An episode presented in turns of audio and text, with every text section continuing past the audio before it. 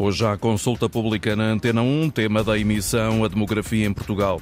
Somos cada vez menos e mais velhos. Que futuro para a população de Portugal? Consulta pública na Antena 1 com moderação do jornalista Nuno Rodrigues.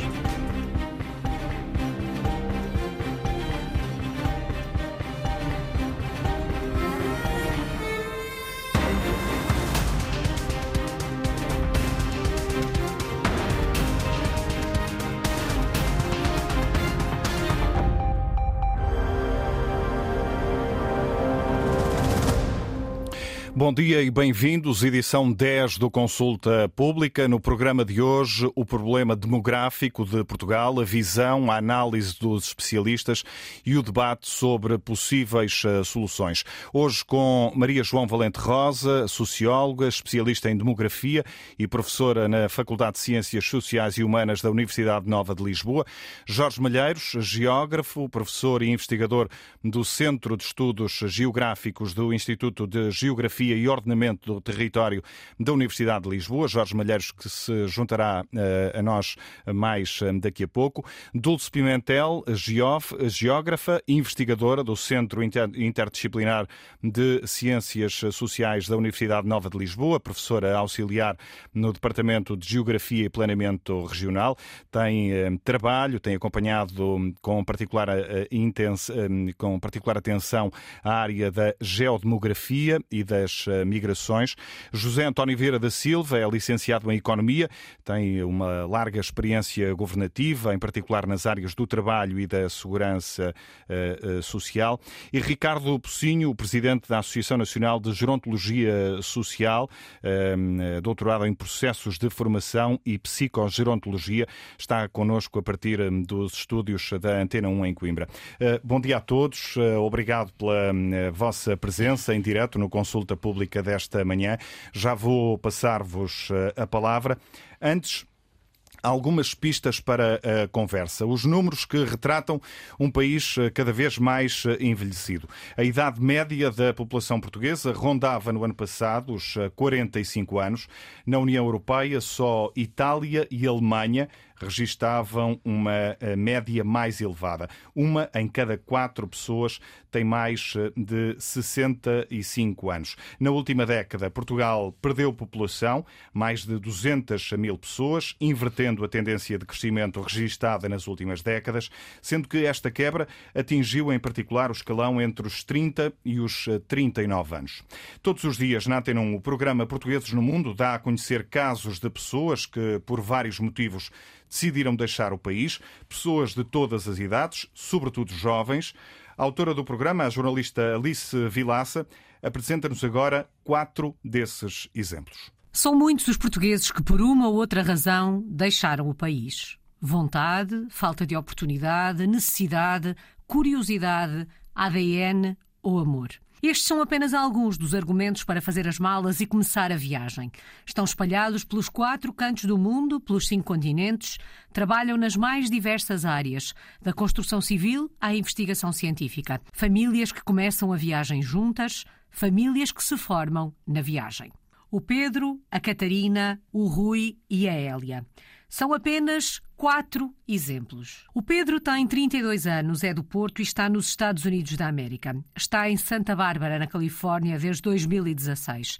Queria ficar em Portugal, mas diz agora que a tristeza de sair do país se tornou numa vitória. Acabei uma mestrado em 2014 na Faculdade de Letras da Universidade do Porto. A certa altura eu quis fazer, queria fazer um doutoramento candidatei-me à FCT, não é? à Fundação para a Ciência e Tecnologia, e recusaram uma bolsa de doutoramento. E então uh, candidatei-me para os Estados Unidos, foi assim, digamos, uma tristeza na altura, que mais tarde acabou por tornar-se numa vitória. Depois de terminado o doutoramento, o Pedro continua nos Estados Unidos da América ensinar português. Eu ensino sobretudo língua portuguesa e cultura. Grande parte destes alunos fazem programas de intercâmbio no Brasil, alguns deles também fazem programas de intercâmbio em Lisboa. Com os olhos no futuro, o Pedro, que até nem queria sair de Portugal, vejo-me nos Estados Unidos. A Catarina Melo é de Guimarães, tem 33 anos e está no Reino Unido há quase uma década. Enfermeira de formação, foi para terras de Sua Majestade à procura de uma oportunidade que lhe desse independência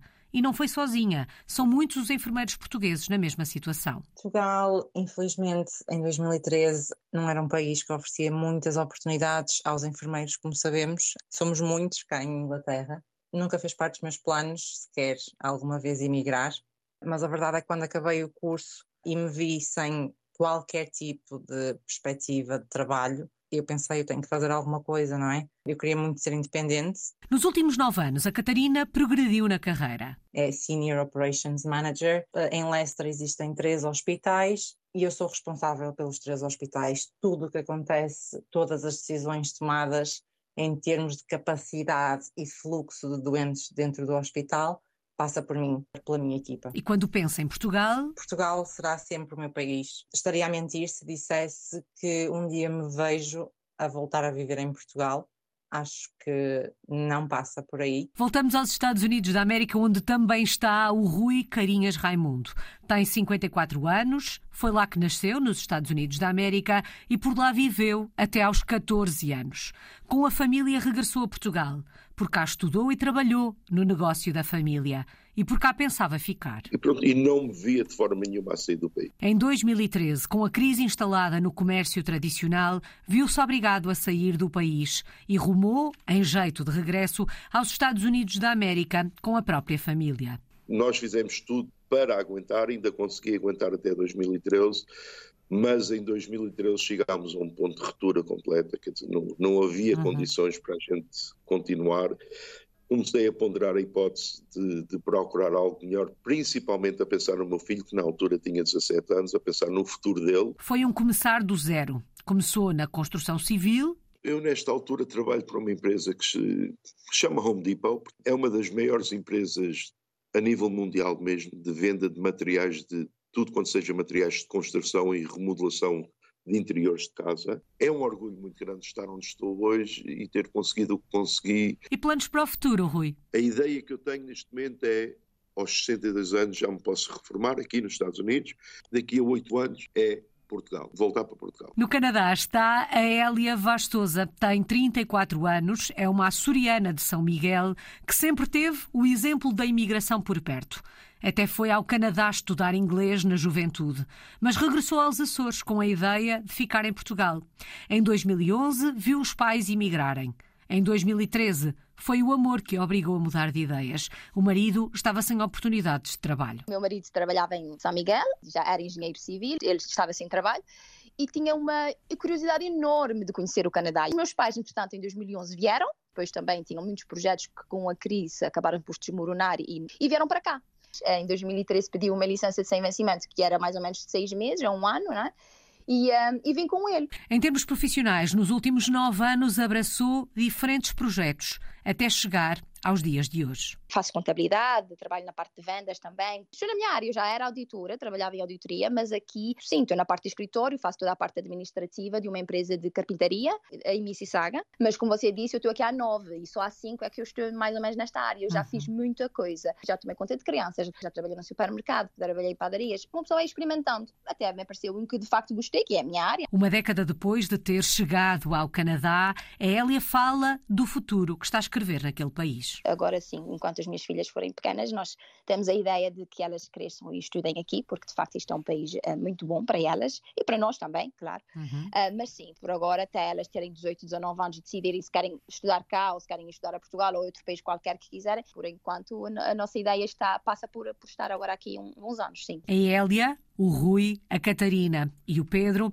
são apenas quatro de uma grande família, a dos portugueses no mundo. Testemunhos que escutamos uh, diariamente na Antena 1. Uh, eh, bom dia, Maria João Valente Rosa, uh, uma vez mais. Portugal perdeu cerca de 2% da população entre 2011 e 2021. Ao contrário do que aconteceu no passado, o saldo migratório até subiu, mas não compensa o saldo natural negativo, ou seja, o facto de termos mais mortes do que nascimentos. Muito bom dia. Sim, de facto, Portugal uh, perdeu população e realmente a grande uh, razão para este para o que sucedeu foi uh, o número de óbitos ter sido superior ao número de nascimentos. porque pela via migratória entraram mais pessoas não muitas, não o suficiente para compensar o saldo natural negativo, mas entraram mais pessoas uh, do que aquelas que saíram entre uh, estes dois momentos censitários, portanto, entre 2021 e 2011. Ora, uh, e por isso eu diria que a diminuição da população de Portugal, se não ocorressem saldos migratórios, teria, ou se os saldos migratórios fossem negativos, teria sido muito mais acentuada. Aliás, uh, é interessante notar que, segundo os censos de 2021, eles dão conta que uh, residem uh, em Portugal cerca de 542 mil estrangeiros. Ou seja, sem estes estrangeiros, a população de Portugal teria sido de 9 milhões e 800 mil e não acima dos 10 milhões. Ou seja, estaríamos com uma população muito próxima daquela que se observou em 1991. Nós ultrapassámos a fasquia dos 10 milhões em 2001, como é sabido, mas teríamos muito menos gente. Portanto, estamos muito dependentes de uh, mais entradas de pessoas do que saídas, portanto, saldos migratórios positivos, e estamos muito dependentes de estrangeiros. Do ponto de vista demográfico, é essa a nossa grande dependência do presente e, e, do futuro, naturalmente. Hum. Esta perda de população por si só é muito preocupante, é dramática? Eu não lhe sei responder a essa questão, porque o facto de termos menos gente não significa que seja mau ou que seja necessariamente bom. E se formos perceber um bocadinho as causas demográficas eh, que estão por trás desta, desta diminuição, percebemos que as causas até nós nos orgulhamos muito delas. Tem a ver muito com a diminuição significativa da mortalidade. A mortalidade diminuiu muito, portanto, nós passamos em média a viver mais tempo. A mortalidade, ao ter diminuído, acontece que mais pessoas chegaram às idades superiores e aí podem viver mais tempo. Portanto, a população envelheceu. E a população, ao envelhecer, e como nós não somos imortais, há algum momento da nossa vida que temos mesmo que morrer, o que acontece é que há mais pessoas nas idades de maior risco de morte. Portanto, o número de mortos, de óbitos, não tem vindo a diminuir, até pelo contrário. Portanto, neste momento, eh, excetuando aqueles dois anos, eh, estes dois últimos anos particularmente críticos, 2020 eh, e 2021, mas o número de mortos anda à volta dos 110 mil, mais coisa, menos menos coisa. Quando, por exemplo, no início dos anos 60, rondava os 90 mil. Portanto, é um, morria menos, morriam menos. Hoje morrem mais, também, não só porque somos mais, mas também porque a, porque a população está a envelhecer e, que, e porque existem mais pessoas nas idades de maior risco. Acontece que uh, isso, em termos de saldo natural, uh, como eu dizia, o número de óbitos não está a diminuir e, por outro lado, uh, os nascimentos são cada vez menos. Inicialmente, a quebra do número de nascimentos uh, teve muito a ver com a diminuição dos níveis de fecundidade uh, e isso também a razão eu, uh, para essa diminuição é uma razão que também, de algum modo, todos nos orgulhamos, porque, de facto, uh, o que está por detrás, ou a grande parte dos fatores que contribuíram para essa diminuição, tem a ver com o desenvolvimento de Portugal. Nós éramos, nos anos 60, um país chamado Descendências Numerosas, um reservatório das grandes famílias da Europa, tínhamos muito mais filhos que os outros, mas era pelos piores motivos. A mortalidade infantil era elevadíssima, eh, as crianças tinham um valor eh, que não têm hoje, portanto, um valor económico, era mais um braço para trabalhar, etc. Eh, a escolaridade era baixíssima, as expectativas de vida também eram muito baixas, portanto, era um país muito mau, na minha ótica. E o país evoluiu, a fecundidade diminuiu, atualmente a fecundidade já é mais baixa, mas já se calhar falaremos disso depois, já é mais baixa, se calhar calhar, do que uh, nós uh, eventualmente poderíamos ter, mas de qualquer das formas, a substituição de gerações, ou seja, para que cada mãe deixe uma futura mãe, uh, é preciso que as mulheres tenham em média 2,1 filhos. Isso deixou de acontecer nos anos 80 em Portugal. Uh, mas da Europa também já nenhum país tem assegurada a substituição de gerações, portanto é preciso lembrar isso. Por outro lado, também, não só os nascimentos, uh, uh, portanto, a fecundidade baixou, e sendo baixa, isso contribui para os nascimentos baixos, para o tal saldo natural, uh, e, mas também são cada vez menos mulheres que vão chegando aos, ao período fértil, porque já nasceram em períodos de fecundidade reduzida. Acontece que, existindo menos mulheres a chegarem ao período fértil, o número de nascimentos mesmo que as mulheres tivessem muitos filhos, o número de nascimentos também não aumenta em consonância. O que é que nós temos aqui? Portanto, temos nascimentos baixos por uma, pela geração das mulheres no período fértil estar a, a encolher, a fecundidade por ser baixa, óbitos elevados por, pela razão uh, do, uh, do envelhecimento e, por isso, saldos naturais negativos. E, e, e essa, uh, e, e, respondendo ao início da sua pergunta, é mau ou bom uh, uh, estarmos a perder população? Bem, desse ponto de vista, eu não, não gostava da alternativa, que era estarmos a aumentar muito a população, mas pelas más razões.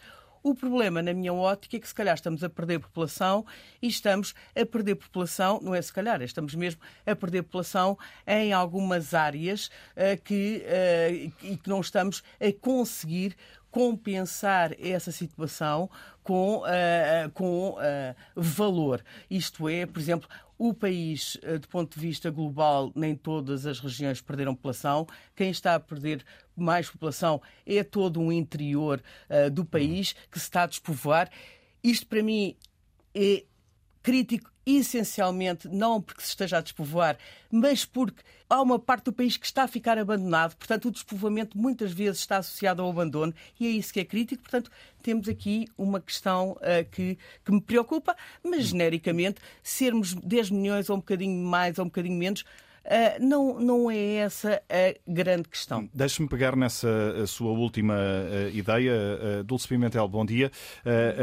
O desequilíbrio na distribuição da, da população pelo, pelo território também se agravou na última década, com, com perda de habitantes no interior e uma maior concentração à volta de Lisboa e também no Algarve. Isto significa que eh, não se está a conseguir eh, contrariar a deslocação de, de pessoas para, para o litoral. Muito bom dia e obrigada pelo convite para, para estar aqui. Um, quero destacar precisamente o interesse de discutirmos estas questões demográficas, porque elas acabam por acontecer no momento em que saem os resultados dos censos e é uma oportunidade para o fazermos uh, de facto, mas por vezes dilui-se a importância que estas questões têm na vida das pessoas, na sociedade, no seu conjunto, no território, porque este tem, como já foi aqui referido, uma marca territorial uh, que não são só os números globais do país, portanto, refletem-se depois às, à escala local, concretamente. Uh, portanto, destacar a importância deste, destes censos, uh, porque eles constituem uma base fundamental para a investigação que é feita e para as decisões, uh, as boas decisões em termos políticos que queremos para o território nacional. Um, a questão da distribuição é de facto uh, uh, muito interessante porque uh, os censos de 2021 acentuaram, portanto, precisamente estes desequilíbrios de distribuição. Um, praticamente todas as regiões perderam população, com exceção do Algarve e da, da região de Lisboa, portanto, a área metropolitana de Lisboa. Um, e esta perda de 2% uh, eh, só tínhamos tido, número global, não é? Só tínhamos tido nos anos 70, uh, no recenseamento de 70, por, em consequência da imigração muito forte da década de 60. E, portanto, esta trajetória de crescimento que tínhamos, ainda com alguns momentos ou décadas de, de, uh, de estagnação, só foi interrompida precisamente nesse período e, portanto, esta situação é de facto merece a nossa, a nossa atenção. Mas mais do que isso, esta.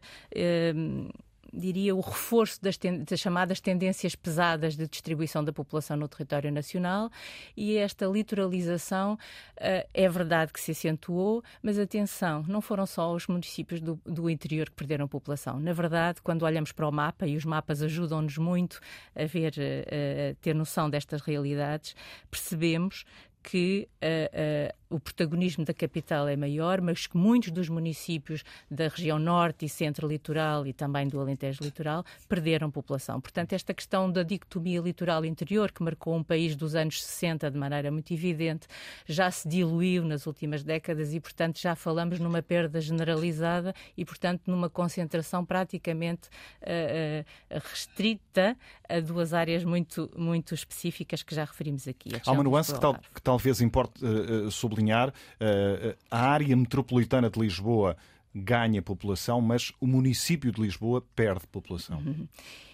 É verdade, essa é outra das características que também já tínhamos verificado em décadas anteriores, uh, que tem a ver com as dinâmicas metropolitanas. Portanto, os, o, os centros das, das, áreas metropolitanas, as cidades-centro, Lisboa e Porto, isto tem, enfim, tem, tem explicações uh, do ponto de vista funcional, da dificuldade em manter uh, a função residencial na cidade, não é? E, mais uma vez, a questão da habitação e do acesso aos casais mais jovens a essa habitação e, portanto, tudo isto, eh, quando encontramos explicações ou procuramos explicações para determinados fenómenos, temos que as ligar com, com, com uma série de fatores. E, portanto, é isso. Eh, já tínhamos visto na década anterior também, ainda assim Lisboa tinha uh, refriado essa perda relativamente à década de 90, portanto tinha conseguido manter em 2000, entre 2001 e 2011 tinha conseguido manter, apesar ainda com perda, mas muito menos, e uh, uh, enfim, as sucessivas crises e as transformações e o facto de Lisboa passar uh, a integrar também ou entrar num, num, numa lógica de procura de habitação e de mercado imobiliário distinto, portanto muito mais internacional, se quisermos assim, numa procura diferente daquela que era o, o processo à escala nacional, também alterou estes estados de coisas e, portanto, perder continua cidade, as duas cidades uh, centro das áreas metropolitanas, o Porto e Lisboa, a ter dificuldade em fixar as suas populações e, portanto, um crescimento de municípios na periferia, que já não é a primeira coroa periférica, é, é, é, a segunda coroa, não é? Quando, quando olhamos para Mafra, por exemplo, que foi um dos municípios eh, que cresceu bastante, ou Torres Vedras, que é outro município que também tem um crescimento de 4% ou 4,5%, se não estou em erro. Vieira da Silva, bom dia também, bem-vindo a este consulta uh, pública. Uh, uh, o envelhecimento do país levanta várias questões, desde logo a mais debatida, mais mediática, digamos assim, a questão da, da, sustentabilidade da segurança social, que eu prefiro deixar para, para mais daqui a pouco. Antes disso, e partindo da sua experiência governativa, o que é que tem impossibilitado ao longo dos anos eh, a inversão desta tendência de perda de população, em particular no interior do país? Muito bom dia, muito obrigado pelo convite. Bom, eh, como já foi dito, nomeadamente pela doutora Valente Rosa, nós, nós vivemos uh, estes censos, os resultados do censo, do ponto de vista da estrutura e do, da dimensão da demografia em Portugal, é marcado por duas tendências que, eu diria, infelizmente, eh, se concentraram nesta década. Uma que é uma tendência estrutural e que não é, como foi dito, necessariamente má. Há uma recessão da natalidade associada ao processo de desenvolvimento. Isso aconteceu na generalidade dos países que se industrializaram primeiro e se pós-industrializaram depois, se desenvolveram. Um, e acontece em quase todo o mundo. E depois existiu, nesta década, um fator, uh, esse sim, mais negativo, que foi uh, a aceleração da quebra da natalidade em virtude de conjunturas adversas do ponto de vista económico e social. Basta lembrar que um, antes da crise do, da viragem da primeira para a segunda década, nasciam perto de 100 mil crianças em Portugal e uh, caímos para um nascimento de perto das 80 mil. Uh, é difícil associar essa quebra à tal tendência de longo prazo, que já estava consolidada no nosso país, à semelhança dos outros países. Porque é que isto é um problema?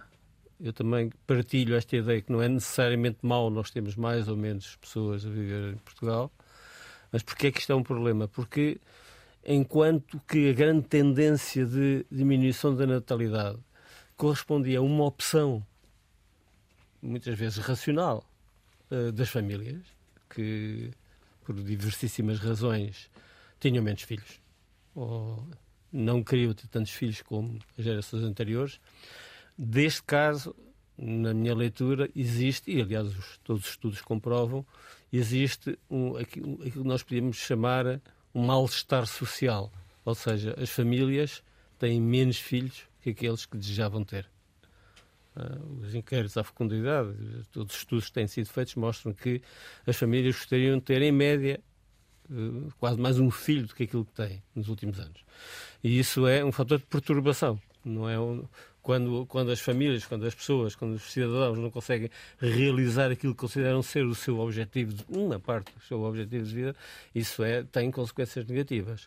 Uh, e, portanto, há aqui, nesta evolução, um conjunto de fatores que são, que são natureza positiva, outros fatores que são, uh, que são muito marcados por uma situação uh, quase que podemos dizer que dramática que vivemos, acentuada pela, pela, pela imigração, pela, por um novo fluxo uh, de, uh, diáspora portuguesa, diferente daqueles que aconteceram no passado, mas que tem também duas dimensões diferentes. Uma que foi retratada por aqueles casos, quase todos, que ouvimos, que foi pessoas que enfrentaram uma conjuntura difícil de acesso ao mercado de trabalho, de acesso à habitação, o que seja, uh, e que foi duro do ponto de vista do ponto de vista de uma série de anos do ponto de vista da população portuguesa uh, e por outro lado também porque começamos a viver ou já vivemos um processo que não é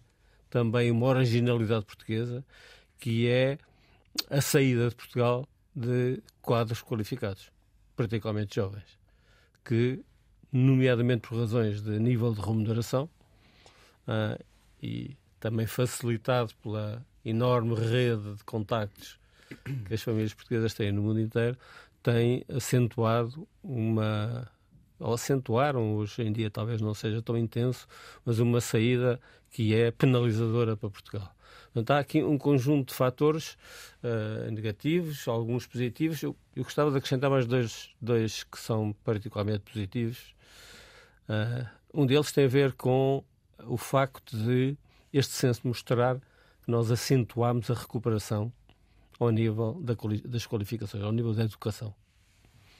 Uh, durante esta década, pela primeira vez na nossa história, e ainda longe do que acontece nos outros países europeus, há mais pessoas a trabalhar com o ensino secundário ou mais, com 12 anos de escolaridade ou mais, do que pessoas a trabalhar com menos de 12 anos de escolaridade. Isso aconteceu apenas nesta década. Uh, noutros países a situação é bem mais favorável desse ponto de vista.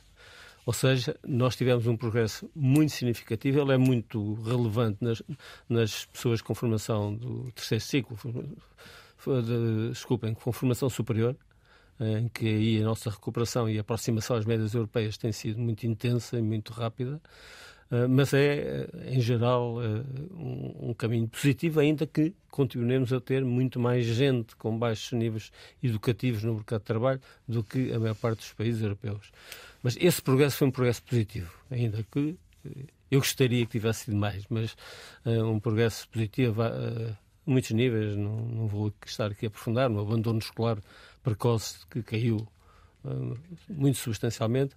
O outro aspecto positivo que, que ainda precisa de, de uma consolidação é que, a par de um regresso a um movimento migratório positivo, ou seja, estrangeiros que vêm para Portugal trabalhar, e, e já foi dito, portanto, a posição estrangeira tem um crescimento de 37%, uh, que está em Portugal. A par disso, também há uma maior intensidade nos últimos anos, penso que os dados do INE referem o último quinquênio, de regresso de portugueses que estavam a trabalhar, que estavam a viver fora de Portugal. Uh, há uma série de quais são as décadas em que isso foi intenso. Isso foi muito intenso no período posterior à descolonização, com o regresso dos portugueses que viviam em África. Uh, depois, uh, o, do ponto de vista dos movimentos migratórios, o que começou a contribuir positivamente foi, de facto, alguma imigração, nomeadamente países da Europa. Agora, com outras características, podemos discutir isso mais tarde, mas estamos a assistir a esse duplo, a um amortecimento da quebra, como já, aliás já foi dito, da quebra da, do saldo natural por, por efeito, dois efeitos positivos. Eu considero positivo que estrangeiros venham viver a Portugal. Destacou esses dois pontos positivos. Eh, eh, nos pontos negativos estará, por certo, eh, o tal desequilíbrio na distribuição da população no país que, que saiu reforçado, segundo Sim. estes censos. Essa é e quase, que não se consegue inverter ao longo Essa é quase uma anos, outra discussão. eu não partilho daquela visão que é um pouco mitológica de que, do regresso ao equilíbrio territorial como ele existia há umas décadas atrás. Porque esse equilíbrio era um equilíbrio da pobreza. Portanto, na maior parte do interior do país, as, as pessoas saíram de lá porque não tinham condições de, de, e saíram para o estrangeiro e saíram para as áreas metropolitanas. Portanto, eh, olhar para o que era a distribuição territorial do passado e, olhar-lhe como uma coisa boa, a meu ver, é um profundo erro. Agora, uh, também aí a, a situação é negativa por várias razões. Uma já foi dita, nós não, não estamos a valorizar uma parte substancial do nosso território. Isso é negativo. Hum. Outro aspecto negativo é que uh, acumulamos fatores de fragilidade social nas periferias das grandes cidades. Uh, onde há mais gente em situação de pobreza e, por vezes, em situação mais intensa de pobreza, é precisamente nas periferias de, de, das áreas metropolitanas ou das, de, das zonas do litoral. Deixe-me tentar detalhar outro, outro aspecto. Deixe-me com... só aqui, hum. acrescentar um aspecto. Também há dimensões positivas, eu não, não estudei suficientemente o censo para, para, para, encontrar a confirmação, mas estou certo que ela estará lá. Também há dimensões positivas do ponto de vista do território com o, há dois movimentos migratórios no território, no interior. Um que se destina a ao estrangeiro ou a Lisboa, particularmente, mas também, também ao Porto, e outros movimentos de concentração populacional nas cidades médias. Este é um debate extremamente importante, porque se nós olharmos para Castelo Branco, para Viseu para, uh, e outras cidades, encontramos dinâmicas de recuperação e de melhoria das condições de vida que tenham um potencial de reequilibrar a demografia do país. Uh, não é suficientemente intensa, não é, mas é algo bem diferente do que acontecia há mais décadas atrás. Hum. Estava a destacar há pouco uh, alguns pontos negativos uh, desse desequilíbrio na distribuição da população. Deixe-me tentar olhar aqui para, para um eventual terceiro ponto com a ajuda de Ricardo Pocinho, presidente da Associação Nacional de Gerontologia Social, que está connosco a partir dos estúdios da Antena 1 em Coimbra. Ricardo Pocinho, os territórios do interior continuam a perder a população, têm cada vez menos jovens. Como é que isto se reflete no suporte, no apoio aos que ficam, os mais velhos, por norma? Olá, muito bom dia a todos. Uh, queria cumprimentar as pessoas que estão, o excelente painel de especialistas que se encontram em Lisboa. Cumprimentar também o jornalista Nuno Rodrigues e agradecer o convite que me foi feito. Depois uh, dizer que, efetivamente, quando olho para estes censos, uh, vejo naturalmente alguns aspectos positivos. Eh, o facto de as pessoas durarem mais anos não é propriamente um problema, é uma oportunidade, uma felicidade de vivermos mais anos. Mas efetivamente, depois, não sendo propriamente eu uma pessoa muito negativa, aliás, estudo estas questões das políticas sociais, para além de ser presidente desta associação, isto não é o meu emprego, sou professor do Politécnico de Leiria, estudo as questões das políticas sociais uh, e sou investigador, mas uh, aquilo que me preocupa verdadeiramente nestes censos é que vejo que efetivamente temos mais qualificações, mas menos emprego qualificado. Na maioria das vezes escondemos aquilo que é o emprego de ciência com bolsas que não duram mais do que três anos para os jovens e que depois efetivamente vão para o estrangeiro e que nós ficamos muito contentes com isso, com o facto dos nossos melhores emigrarem. Depois olho para estes censos que trazem mais pobreza. Depois olho para estes censos com elevada preocupação sobretudo, com estas eh, discrepâncias territoriais e que me pergunta. Aquilo que é a resposta mais clara e evidente, sem qualquer tipo de simpatia sobre termos, é que as pessoas ficam efetivamente ao abandono. O país é um país que não se preparou nos últimos anos nos, com os diferentes responsáveis para o envelhecimento populacional. É um país que é dimensionado de alguma forma com medidas muito a bolso. Uh, nunca houve uma agenda para o envelhecimento, uh, nunca houve uma estratégia consolidada para o envelhecimento. Uh, nós temos que ter a frontalidade de perceber que Portugal é um dos países do mundo, entre vários, mas é um dos países do mundo onde se demarca o facto de não ter uma única resposta pública para o envelhecimento. Não há em Portugal um único lar público, não há em Portugal um único centro de dia público, não há um, em Portugal um único centro de atividades públicos e aquilo que temos hoje é um Estado que está absolutamente resgatado por aquilo que são as confederações eh, que têm as IPSS a seu cargo e que fará a seu mando aquilo que elas entenderem. Eh, com uma dificuldade muito grande em termos de territórios que criem sustentabilidade para estas próprias IPSS com notícias claras que nos colocam, como uma recente do Expresso, que diz que Portugal precisa na próxima década de 55 mil camas, com o facto de não haver ou não ter havido coragem de ter alterado a forma de comparticipação das IPSS e com algum receio, não percebo porquê, de colocar as pessoas que mais dinheiro têm a pagar a totalidade uh, daquilo que são os custos do Estado, num fenómeno que eu defendo, aliás, sou um nascido em 74, uh, tive em casa quem me ensinasse estes valores da democracia, tive na família familiares presos para que eu hoje possa dizer não o que me apetece, mas aquilo que devo. Mas aquilo que é facto é que os, os últimos anos, e diria a totalidade desta impreparação do país para este envelhecimento, se calhar eh, coloca-nos em 1498 na criação da Misericórdia de Lisboa e nada se altera depois disso. O que é que queremos hoje fazer às pessoas que ficam sós nos seus territórios, isoladas nos seus territórios, e o que é que nos eh, adianta discutir fenómenos de demografia quando uh, quem tem capacidade de ação não comete nenhuma ou comete muito poucas que se traduzam numa relação efetiva deste problema. O que é que nós vamos ter nos, nos próximos anos? uma sobrecarga daquilo que são os serviços de saúde, porque depois as pessoas, o que é que acontece? Não têm qualquer tipo de resposta nas suas localidades, porque é preciso perceber, isso não está refletido nos censos, mas está relacionado com outros relatórios que têm que ser cruzados com os censos, e aquilo que sabemos é que alguém, e não fui eu que nunca tive responsabilidades, deixou que os cuidados de saúde primários terminassem em todos os sítios. Alguém, sentado em Lisboa no seu gabinete, aquilo que fez foi olhar para as tensões de saúde, não tem o número suficiente de utentes que se encerre. Olhar para centros de saúde, não tem o número suficiente de utentes que se encerre os serviços de urgência.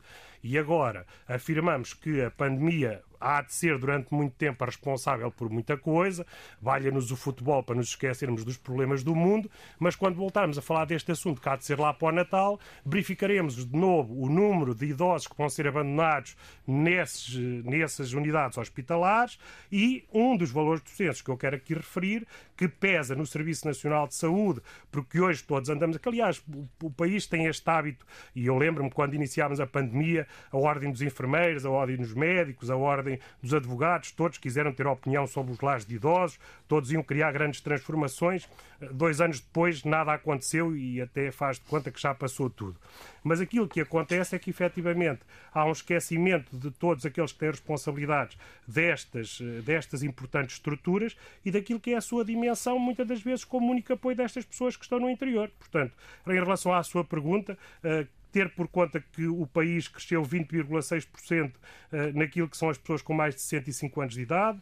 Hoje sabemos que são estas que sofrem das principais comorbilidades. Hoje sabemos que são estas que conseguem eh, aquilo que alguns dizem de entupir urgências. Eu não chamo entupir urgências, digo mais precisarem de cuidados de saúde.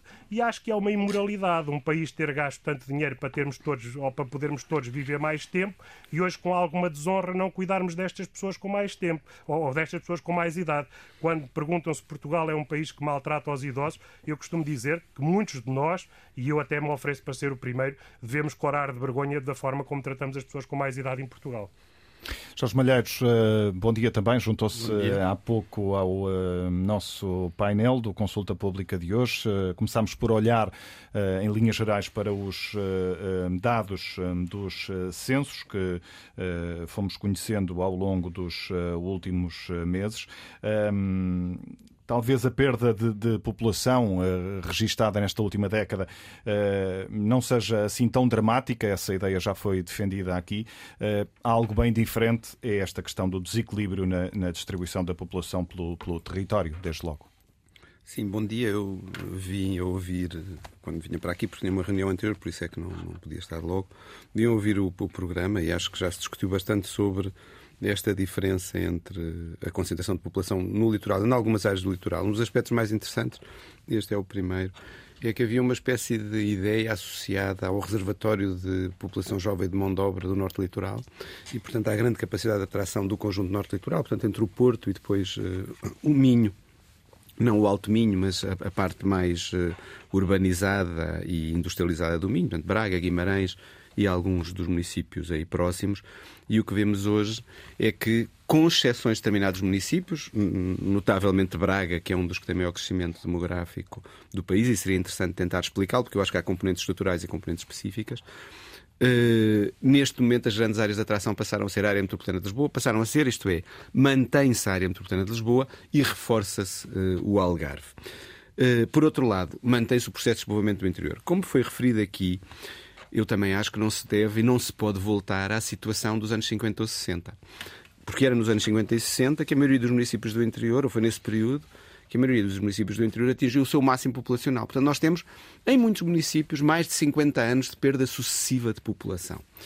Agora, um modelo, chamemos assim, territorial extensivo, da população distribuída por muitos lugares pequenos em todo o território, não é compaginável com um modelo de desenvolvimento que quer pelaquilo que oferece às pessoas, em termos de serviços, comércio, emprego, sobretudo, eh, tem características mais concentradas. Como diz, dizia um estudante aqui num encontro há uns tempos em Espanha, eh, ele, a propósito da capital espanhola, dizia em Madrid passam-se coisas, quando, porque ele ia emigrar da Galiza para, para Madrid. E a questão é mesmo essa. A qualidade de vida é muito boa, às vezes, em muitos destes municípios mais pequenos, mas passam-se menos coisas. E para um jovem este, a ideia do passar coisas é poder ter uh, um emprego mais facilmente. É poder ter um emprego com uma panóplia de escolha que é maior. É poder ter atividades de lazer que são mais diversificadas. É poder estar próximo do aeroporto se tiver que deslocar para o exterior. E tudo isto torna difícil esta ideia de distribuição da população pelo território inteiro. Agora, dito isto. O problema é que continuam lá pessoas. Agora, dito isto, o problema é que continuam lá pessoas e há mais... Não é um problema, é um facto. E, e para essas pessoas há de facto aqui um problema. Primeiro, o interior tem também um conjunto de cidades médias que têm algum dinamismo. É muito curioso porque há um. Muito curioso, não. Há um diploma que divide o país em áreas de baixa densidade e em áreas de alta densidade. E, obviamente, a alta densidade é uma, digamos, uma faixa litoral, basicamente, e a baixa densidade é o interior com uma ilha, que é Viseu. Viseu é o único território do interior que está rodeado de espaços de baixa densidade e é considerado como alta densidade. E Viseu é também a única capital dos antigos distritos, hoje inexistentes, que cresce no último censo. É muito pouco, mas é a única que cresce. Mesmo uh, cidades como Vila Real e Évora, que mantinham crescimento, já estão a perder também. Ora, o que se pode dizer é, mas o país todo perdeu. É verdade. Acontece é que o país todo perdeu, mas a área metropolitana não. E alguns municípios em torno do Porto também não. E Braga também não. E vários municípios do Algarve também não. Ora, se nós achamos que a reestruturação territorial de atividades económicas e de população no interior, associada à qualidade de vida, significa maior dinâmica destes polos, então eles não deviam estar a perder população. Deviam, quando muito, mantê-la. A envelhecer, sim, porque tem uma componente estrutural, mas deviam mantê-la. Portanto, isto mostra que, mesmo quando nós pensamos, e temos vários instrumentos e bons, que pensam a, maneira de reequilibrar o território do ponto de vista das dinâmicas populacionais, nós depois não temos eficácia na sua implementação. E já foi dito aí, eu concordo. Quando a determinada altura se fechou, a meu ver, sem uma aplicação de critérios que fossem para lá de uma estrita otimização económica, uma série de serviços públicos, de facto contribuiu-se pode-se dizer, para a perda de população em alguns, em alguns locais mais pequenos do interior. A verdade é que, em alguns casos, chega às sedes do município. E quando se chega às sedes do município, elas também vão perder. O que acontece é que, em trabalhos que nós fazemos, perda de população não é necessariamente negativa. Agora, para mim, começa a ter sintomas negativos quando ela é sistemática e atinge também os espaços mais dinâmicos dos conselhos, isto é, as suas sedes, com um profundo, associada a um profundo envelhecimento e a uma enorme dificuldade em diversificar um bocadinho os tecidos produtivos. Portanto, neste, neste quadro, digamos assim, de facto, o desequilíbrio torna-se muito significativo, que é nós deixamos de ter uma rede de lugares que sustente o espaço do interior, deixamos de conseguir reter a pouca população jovem que ainda resiste nestes espaços e depois o, o fenómeno é que eh, questões como a sustentabilidade desta área, a proteção, por exemplo, aos incêndios, etc., são todas colocadas em causa. Neste caso, eu acho que nós falhamos não em contrariar perdas que eram inevitáveis em relação aos lugares mais pequenos. Muitos, muitos lugares mais pequenos desapareceram e alguns vão continuar a desaparecer. O problema é no conjunto de municípios em que não são só os lugares mais pequenos, mas é o município inteiro que perde e perde sistematicamente. E o problema é também quando as cidades médias, que deviam funcionar aqui como espaços de maior sustentabilidade, em muitos casos não conseguem ter essa, essa função. Portanto, eu creio que devíamos pegar nos instrumentos e bons que temos, vários, sobre valorização do interior. Hum, mesmo uh, pensamento sobre projetos ou desenvolvimento de projetos e planos para várias áreas do interior, o Programa Nacional de Política do Ordenamento do Território, devíamos pegar em todos estes instrumentos, pensar nas medidas que lá estão e depois, de alguma forma, torná-las viáveis. Porque eu acho que em muitos casos, do ponto de vista financeiro, por exemplo, os incentivos são às vezes reduzidos, deviam ser maiores. E por outro lado, e juntando agora idosos e interior, eu creio que não é necessariamente mau que algumas pessoas mais velhas não têm que ser maiores de 65 anos, podem ser maiores de 55 e maiores de 60. Para quem as luzes da cidade já não são tão atrativas, ah, com o avançar da idade, as pessoas ficam-se mais tranquilas. Conhecemos várias pessoas mais velhas, creio todos aqui à volta desta mesa, que passam mais tempo no interior do que passavam no momento mais ativo das suas vidas. E eu creio que podem ser um contributo importante, sobretudo se o envelhecimento for com, com, qualidade, se a esperança de vida for com qualidade e as pessoas conseguirem manter atividade, num contexto de uma sociedade estruturalmente mais velha, que estas pessoas mais velhas possam também viver no interior. E não é, não é transformar o interior numa espécie de depósito dos mais velhos, não é nada disso. É assumir que na sociedade contemporânea várias coisas, como a transição da vida ativa para a reforma, eh, a valorização dos idosos como um elemento produtivo da sociedade, a relação intergeracional, têm de ser equacionadas de outra maneira. Estamos a dar passos? Sim. Creio que devemos acelerar o passo e, em alguns casos, assumir que a presença destas populações no interior, mais velhas, diria eu, podem ser uma componente importante para a sua dinamização. E eu creio que, há, que muitas vezes não se pensa nesta ideia, que é mais o reter os jovens, o estar os jovens, etc., que são fundamentais, sem dúvida, e é muito bom que haja politécnicos e que politécnicos como o de Bragança ou a Universidade eh, em Vila Real tenham uma importância grande no dinamismo local. Eh, quer porque, tem, porque mantém estudantes, quer depois porque eles podem, eh, eventualmente, alguns instalar-se ali, mas depois eu acho que há aqui um complemento com a população mais velha, num país de mais velhos, que também deve ser pensada nesta ideia das políticas do interior. Maria João Valente Rosa, esta ideia de fixar uh, pessoas no interior uh, que nos uh, tem sido apresentada enquanto objetivo político é uma ideia, se olharmos para o que foi a ocupação territorial nas últimas décadas, de certa forma realista ou um pouco utópica na sua avaliação? Eu diria que é errada não se fixam pessoas ao chão, ao solo. As pessoas têm liberdade para se movimentarem no território e é isso que nós devemos valorizar. Uh, portanto, Uh, nesta ótica, eu penso que é preciso perceber, muitas vezes, o que é que leva as pessoas a saírem de determinados territórios. Falou-se aqui de fatores económicos, fatores uh, outros, mas eu acrescento também um outro fator que é o controle social.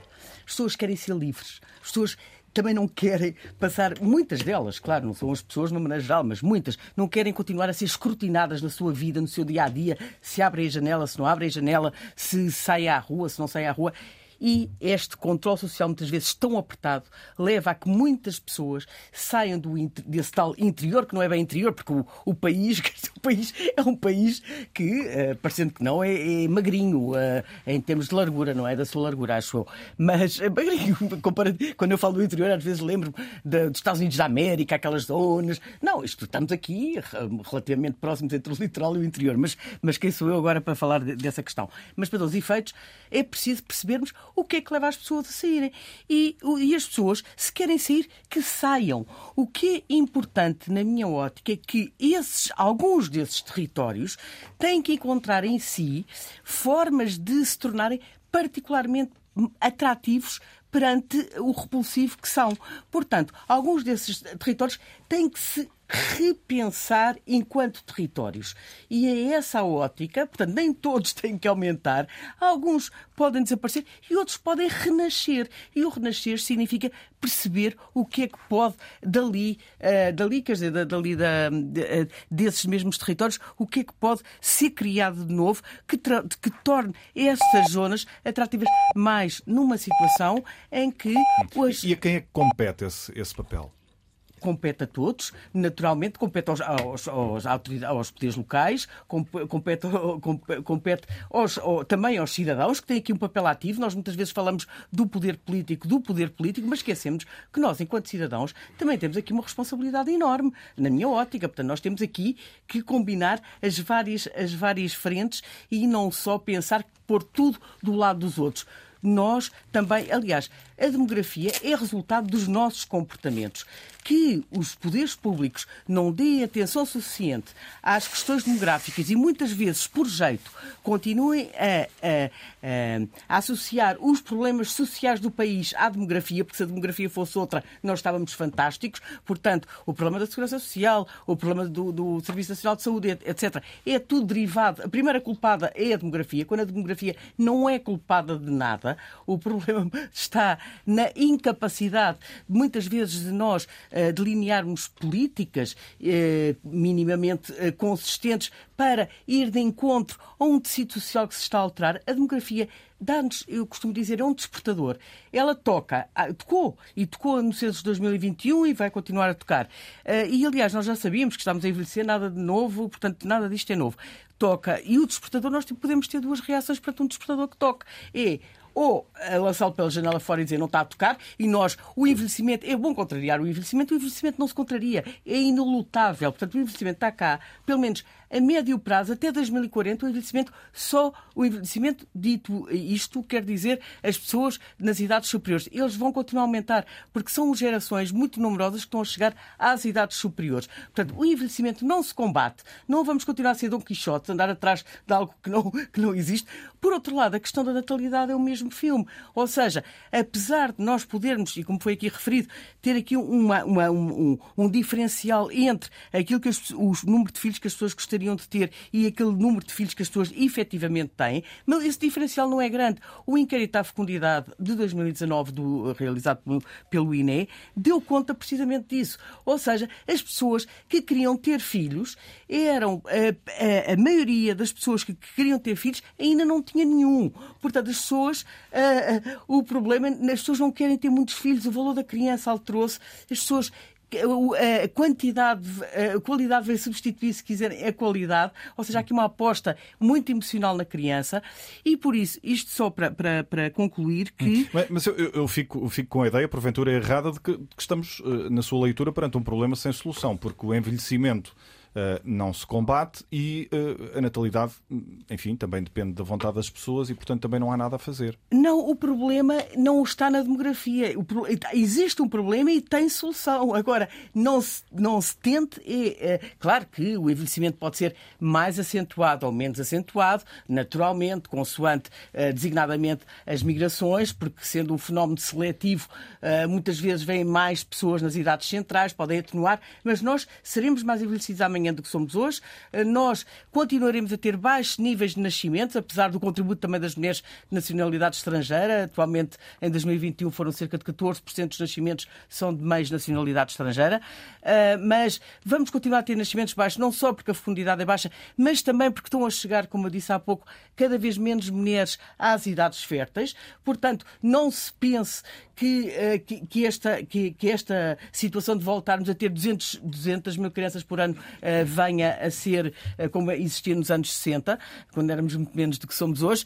Uh, portanto, nós vamos ter menos crianças, vamos ter um, um envelhecimento a acentuar-se. Agora, qual é o problema? É, é, é esta a questão. Muitas vezes diz o problema é estar na demografia. Não. Qual é o problema? O problema é precisamente nós temos um corpo diferente de sociedade e nós temos que nos adaptar a esse corpo. Ou seja, temos que mudar. Temos que mudar princípios, temos que mudar pressupostos e eu só vejo, infelizmente, aliás, há uma frase muito engraçada uh, engraçada e interessante do ex-comissário da União Europeia, o Sr. Claude Juncker, que disse a determinada altura que é Todos sabemos o que é preciso fazer, só não sabemos como ser reeleitos se o fizermos. Portanto, andamos sempre atrás de algo que não é o real. Nós precisamos de mudar. Eu pergunto, falamos do envelhecimento. Mas, envelhecimento... mudar o modelo de sociedade? O modelo é de sociedade. É falamos e diz assim, pai, mas isso não é possível. Pois, nós andamos à procura de uma fórmula, de tal forma, por exemplo, falando agora da Segurança Social, aproveitando aqui a presença do Dr. Vieira de Silva, eh, andamos atrás da fórmula da sustentabilidade financeira do sistema, etc. Mas há uma outra questão muito mais importante que é a sustentabilidade social. As pessoas hoje com mais idade não são iguais às pessoas com mais idade do passado. São pessoas muito diferentes, mas nós continuamos a achar que a partir dos 65, 66, o que quiser, as pessoas uh, podem ser dispensadas, entre aspas. Ora, as pessoas têm um papel social ainda muito importante para dar. As pessoas mais velhas não são necessariamente doentes. Aliás, quando se fala em envelhecimento, fala-se em doença. Uh, doença, é claro que o risco das, da, da, doença aumenta com a idade naturalmente. Mas as pessoas mais velhas não são eh, pessoas doentes. Nós não começamos a envelhecer aos 65. Eu gostaria que começássemos a falar de uma agenda não para o envelhecimento, mas uma agenda para a longevidade. Isto é, nós temos aqui desafios importantíssimos que temos que dar conta, nomeadamente o desafio de vivermos mais tempo. 50% eh, das crianças que nascem hoje em Portugal podem esperar ultrapassar a barreira dos 100 anos, o que é fantástico. Temos outro desafio que é a incerteza, que o que hoje fazemos, uh, amanhã se calhar já não interessa, pra, pra, portanto precisamos de uma formação ao longo da vida. Temos um outro desafio que é um desafio tecnológico. Temos o desafio que é o, desequilíbrio entre as pessoas que estão a entrar em idade ativa e as pessoas que estão, estão.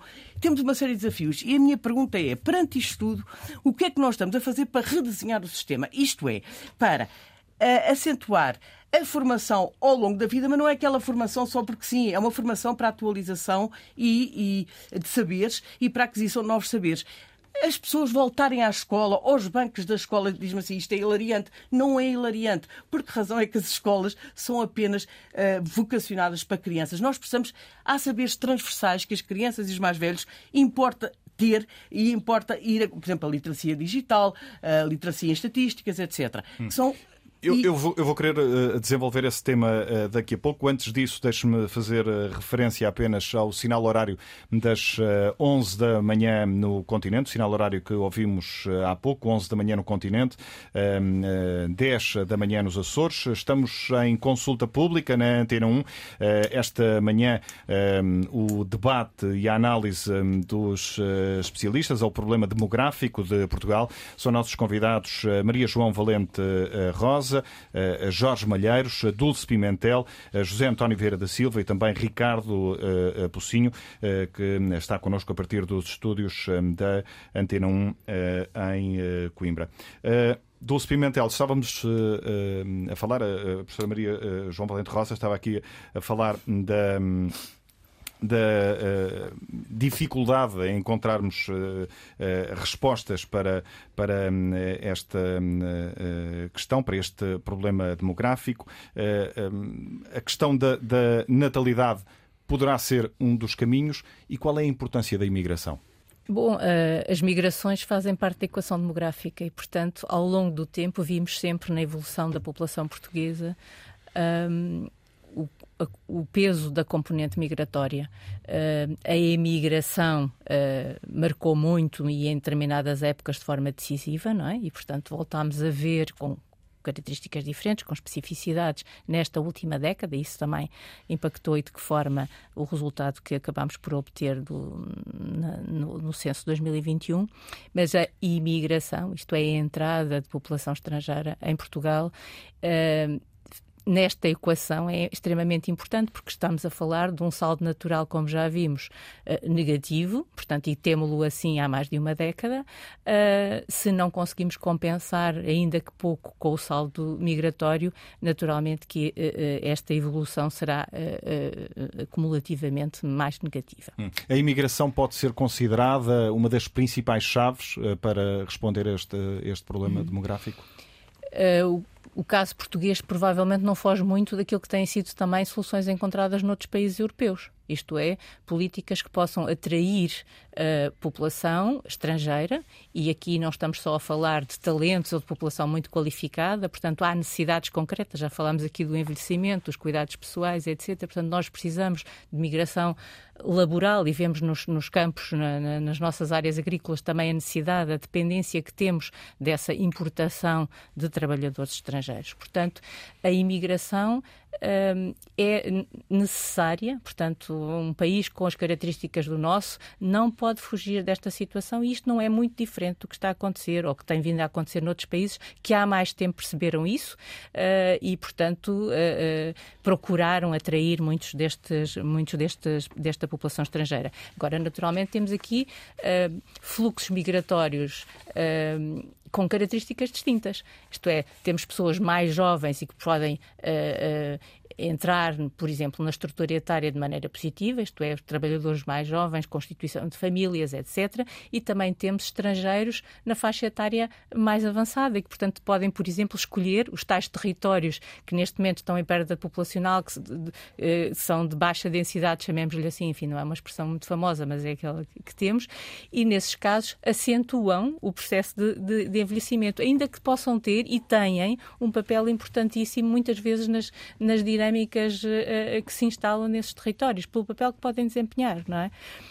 Portanto, diria, mais uma vez, que a imigração e imigração com I, entrada de estrangeiros, tem aqui um peso muito importante uh, e em determinadas áreas, sobretudo quando falamos de bases populacionais mais pequenas, a entrada ainda de que um número relativamente reduzido de pessoas vindas de fora tem um papel determinante. Hum, importa perceber que imigração e em que condições, em condições. temos, como todos sabemos, uh, ao longo do, dos tempos, os maus exemplos que nos vão chegando, uh, nomeadamente do Alentejo. Exatamente. Mas deixe-me só juntar aqui um, um, aspecto que tem a ver com o regresso. Isto é, eh, quando falamos de ciclos migratórios e, portanto, vimos eh, eh, no caso deste este censo 2021 também nos deu esse dado, não é? Mais de um milhão e meio de pessoas, um milhão e seiscentas mil pessoas que reafirmam já terem vivido em algum momento da sua vida no estrangeiro e, portanto, que entretanto regressaram a Portugal e este é um número muito significativo. E regressaram onde? Regressaram às suas áreas de origem, regressaram a esses espaços rurais ou regressaram procurando outras áreas, nomeadamente as, as, as cidades médias, portanto, que, que também em espaços fora de, de, do contexto metropolitano. Conseguimos perceber que, por exemplo, a idade dessas, eh, dessas eh, pessoas? Pronto, isto é muito importante ter mais, um conhecimento mais detalhado de toda esta informação estatística, saber para onde regressam, que características é que têm, a idade, são ativos, não são ativos, como é que estão. Portanto, a partir destes primeiros dados dos censos, é fundamental conhecermos, termos uma informação mais detalhada para podermos uh, uh, ter um conhecimento melhor e até traçar uh, depois algum alguns, algum plano e alguma forma de intervenção nestes territórios, contando com essas pessoas. Portugal olha muito pouco, enfim, em determinados momentos da, de, uh, enfim, diria, datas comemorativas, se senhor ou apelo às comunidades portuguesas, aos portugueses no estrangeiro, etc., mas talvez não aproveite tão bem a vontade que toda esta diáspora espalhada pelo mundo tem e os que regressam efetivamente, os que foram regressando ao longo do tempo, parte deles correspondem a uma migração contemporânea recente. Estes, este retrato que foi traçado aqui no início do programa, muito bem, porque estes quatro, estes quatro jovens, alguns deles dizem tenho, temos vontade de voltar a Portugal, outros dizem eh, não estou a equacionar no momento, mas a verdade é que nós vimos daqueles mais de 400 mil que saíram no período da crise económica forte, 2011, 12, 13 parte deles já regressaram, regressaram nos últimos 5, 6 anos. E, portanto, é olhar, é, é, é, é, é trabalho do investigador, naturalmente, olhar para estes dados, poder ter mais informação e conhecer, trabalhar melhor para poder ajudar a definir também políticas de intervenção concreta para estes territórios. Jorge Malheiros, eh, eh, se olharmos para, para a questão da eh, natalidade, esta é uma questão que se resolve com políticas públicas, com incentivos, ou, como dizia a professora Maria João Valente Rosa, é uma, é uma questão mais relacionada com o atual modelo de sociedade que temos, com as famílias a terem poucos filhos, por, porque é isso que querem? Eu acho que as causas estruturais aqui têm um peso maior e nisso estou de acordo com a Maria João Valente Rosa. Em relação às questões do interior, não estou tão de acordo e deixe-me voltar atrás um momento, até porque é bom não é, um pouco de polémica neste, neste A primeira coisa é a noção de interior.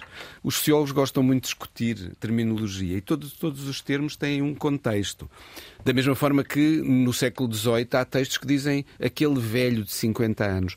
Ora, hoje nós não utilizaríamos esta terminologia. E interior aqui significa uma área que está. Não, não é necessariamente uma área que não tem mar, que seria a definição geográfica estrita. É uma área que está distante dos centros de decisão e onde, do ponto de vista da concentração demográfica e das atividades económicas, é menos favorecida ou tem menos atividades económicas e população do que estas áreas mais atrativas. Aliás, há um exemplo muito interessante. A maior cidade da Península Ibérica é profundamente interior no sentido geográfico estrito, que é Madrid, que fica numa e nós não chamaríamos, não trataríamos Madrid por um interior. Agora, quando eu estou em Mogadouro ou quando estou uh, em Moura, eu estou no interior português. E Portugal enfim, é de facto um país que tem um litoral e um interior. E nós temos de pensar que as escalas dos países são muito diferentes. E ao contrário do que às vezes pensa, se nós pomos Portugal num ranking quer da Europa, quer do mundo, Portugal aparece no meio, em termos de população e de área. Não é um país pequeno se nós fizermos o ranking de todos os países. Eu conseguia, sem problemas nenhums, dizer-vos aqui 10 países da União Europeia com menos população e menos território do que Portugal. E o que nos coloca no meio. Em muitos casos, de facto, os países têm mais as nossas características em termos demográficos e de área do que muitas vezes pensa. Portugal é um país pequeno de facto, não é tão grande como o Brasil, não é tão grande como a Argentina, sobretudo em termos da área, não é tão grande como os Estados Unidos ou como a França, mas é maior do que a Holanda. Em termos de, de área, é maior do que a Bélgica em termos de área e de população é maior do que a Suíça. Somos o 12 país mais populoso da União Europeia. Portanto, ficamos já acima da média. Uh, pronto, e era esta a, a questão do interior. Eu estou inteiramente de acordo que não se pode fixar a população no interior. O que eu acho é, e parece-me que se têm tentado, em, pelo menos em termos dos documentos e das ideias de política. Eu acho que as coisas falham em termos de concretização. Estimular a manutenção de população no interior e a atração de alguma população para o interior. Eu acho que as coisas estão bastante pensadas. Através da criação de incentivos? Através da criação Faz-me de... sentido. Faz-me sentido que haja alguns incentivos. Faz-me sentido também uma outra coisa. É que há, e nisso de facto estamos de acordo, em algumas áreas do interior tem-se feito e agora aqui eu estou, podia usar o termo técnico, dos territórios de baixa densidade, não é? Uh, têm-se feito experiências notáveis em termos de atividades culturais, uh, pequenas e médias empresas, uh, experiências no domínio do ensino, muitas delas com componentes inovadoras. E há sempre alguns conselhos que nós damos exemplo, o Fundão, Ponte de Sor, com a aeronáutica. Portanto, há uma série de áreas onde quer os estímulos da política pública, quer os estímulos que têm a ver com a ligação da política pública às empresas e aos cidadãos dão resultados muito interessantes. Às vezes mantém-se perda de população, mas se ela for inferior à dos territórios envolventes ou se aproximar do zero, então estamos a alterar tendências. E é isso que é, que é significativo. Portanto, eu acho que políticas, sim, e ligação entre os vários agentes. E a última nota sobre esta questão do desenvolvimento, depois já lá, lá irei à, à fecundidade, é que eu creio que em relação a algumas políticas, às vezes nós dizemos os cidadãos, o poder local.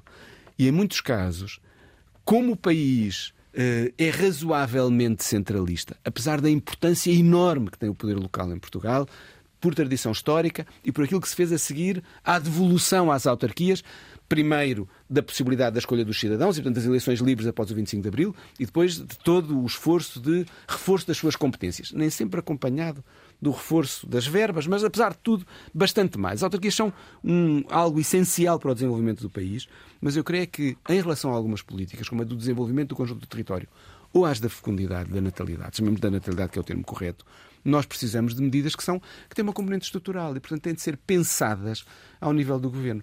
E essa é que é uma questão aqui fundamental. E vou dar agora respondendo à pergunta que me fez. No outro dia eu estava a olhar para uh, o quadro geral dos municípios que, de alguma forma, explicitamente nas suas políticas locais, têm alguma coisa de apoio à natalidade. Ou dão cheques bebê, ou uh, facilitam uh, o entregar determinado tipo de produtos quando nasce uma criança. Às vezes associam isto até a programas de se vierem casais, ajudam no domínio da habitação, etc encontramos no país várias medidas, toda, eu diria que todas muitíssimo interessantes e que todas se devem manter. A verdade é que grande parte destes municípios não conseguem inverter a sua situação de declínio do número de nascimentos. Porquê? Porque estas medidas eu acho que são essenciais. E não é só do ponto de vista simbólico, é também do ponto de vista ativo e das políticas locais. Portanto, mostram que o município reconhece que ter jovens é um sintoma de mais vitalidade, mais inovação, etc. Enfim, os psicólogos e outros investigadores trabalham este tipo de coisas. Mas, mas as, as coisas de facto não mudam ou mudam muito dificilmente. Portanto, isto é uma contribuição pequena, essencial, diria eu. Que deve, ser, deve ser complementada com, com Absoluto, Deve ser complementada, mas aqui o complementado significa que há um elemento que é muito mais que supletivo. Porque a verdade é que são medidas não demográficas, e aí sim completamente de acordo com a Maria João Valente Rosa, são medidas muitas vezes não demográficas que podem contribuir para que os nossos nascimentos aumentem um bocadinho. Eu acho que também não vamos ter nada a 200 mil. Acho que se chegarmos aos 100 mil seria ótimo. E é muito difícil, diria eu, no período próximo é muito difícil. Mas se conseguirmos aumentar aqui 17 mil nascimentos, 15 mil, já é uma coisa ótima. Quais são as medidas? Porque, primeiro, há esta questão estrutural. Eu acho que a sociedade atual é uma sociedade de poucos filhos. Não sei, enfim, não sei quantos filhos temos cada um de nós está aqui à volta da mesa. Mas provavelmente não teremos mais de dois, nenhum de nós. Uh, e isso e, e, a questão não é só uma questão económica, é que os modelos de vida que temos, em termos dos nossos desejos, aspirações, das transferidas para a geração seguinte dos nossos filhos, o trabalho que temos, são compatíveis com o ter poucos filhos, não é com ter muitos. E depois, além disto, há esta diferença entre a fecundidade desejada e a fecundidade efetiva depois tem outros problemas estruturais com os quais se tem de trabalhar. Por exemplo, vi no outro dia que uma medida interessante nos trabalhos que se fazem é aumentar um pouco os salários no início das carreiras das pessoas. Porque se tem, se tem filhos numa fase inicial das carreiras, acho que agora a idade média do primeiro filho anda por 30 ou 31, a, e... a João saberá melhor. Uh, Essa e... era uma das medidas que, que ia apontar como exemplo? Esta era uma medida que, é um, que se pode apontar como exemplo. A outra coisa é um pouco mais de estabilidade laboral. Uma das coisas que é inimiga da fecundidade é muita precariedade e muita flexibilidade. Os filhos são. No outro dia, falando com os jovens amigos meus, eles não, agora estamos aqui um tempo porque tivemos crianças. Porque eles andaram por vários sítios. E hoje a mobilidade é uma coisa normal. Eu também acho que é, que é fundamental assumirmos a mobilidade é um direito humano. A pandemia mostrou isso. Quando ficámos todos presos, vimos que o nosso direito à mobilidade estava a ser violado. Era uma coisa que nos custou muito, nós compreendíamos, mas nos custou muito porque dá muitas oportunidades. Dá porque as pessoas conseguem encontrar trabalho noutros sítios, dá porque conseguem ir para a escola ou a universidade no outro lado. O direito à mobilidade é uma coisa uh, muito, muito importante. E uh, este, este, esta componente da mobilidade deve aqui também ser, de alguma forma, uh, facilitada ou estimulada do ponto de vista uh, das, das políticas. Sendo que, agora em relação à, à fecundidade, sendo que uma vida muito instável é contrária a uma fecundidade que recupera um bocadinho, não é? E era bom que ela recuperasse um bocado. E o último ponto, e esse também não vamos modificar, nós estamos numa sociedade de temporalidades mais curtas, não é? Todo, eh, enquanto no passado os empregos eram mais estáveis e duravam muito tempo, hoje são mais curtos. Eh, as relações que as pessoas têm no passado eram para a vida e tal, hoje são muitas vezes mais curtas, o que uma das coisas que mostram os censos é esta continuação da mudança nos modelos familiares. Não é só famílias recompostas, mas são mais uh, pessoas divorciadas, mais pessoas solteiras, o que não significa que necessariamente não coabitem, não vivem com outra, convivam com outra pessoa. Nós estamos num país onde a maioria dos nascimentos ocorre fora do casamento formal, não quer dizer que ocorra fora da família. E, portanto, o que me parece aqui, em termos de, de fecundidade, é que nós temos, a nos habituar a esta ideia de que, pelo menos no horizonte das nossas vidas e da geração seguinte, vamos ter poucos filhos, devemos ter algumas medidas estruturais, estas com, que têm a ver com o salário, ou com a habitação, ou com um esforço para combater mais eficazmente, porque há muitas medidas, mais eficazmente a, a precariedade laboral, são medidas mais importantes que as medidas demográficas e às vezes as medidas locais, as medidas ao nível local, para uh, fazer com que esta aumente. E a última nota. Eu creio que é, é muito bom ver no, no programa do atual governo o destaque que é dado ao pilar da, da demografia. É importante isto existir. E é importante que em governos anteriores já se falou mais. O que a mim me custa às vezes é a não, a, a, se manter a insistência de uma espécie de consenso mais estrutural para a implementação de determinado tipo de medidas que não são necessariamente demográficas, mas têm impacto na demografia. Pierre da Silva, a, a estratégia em termos de políticas, uh, tem passado um pouco uh, ao lado, no sentido do que dizia aqui Jorge Malheiros?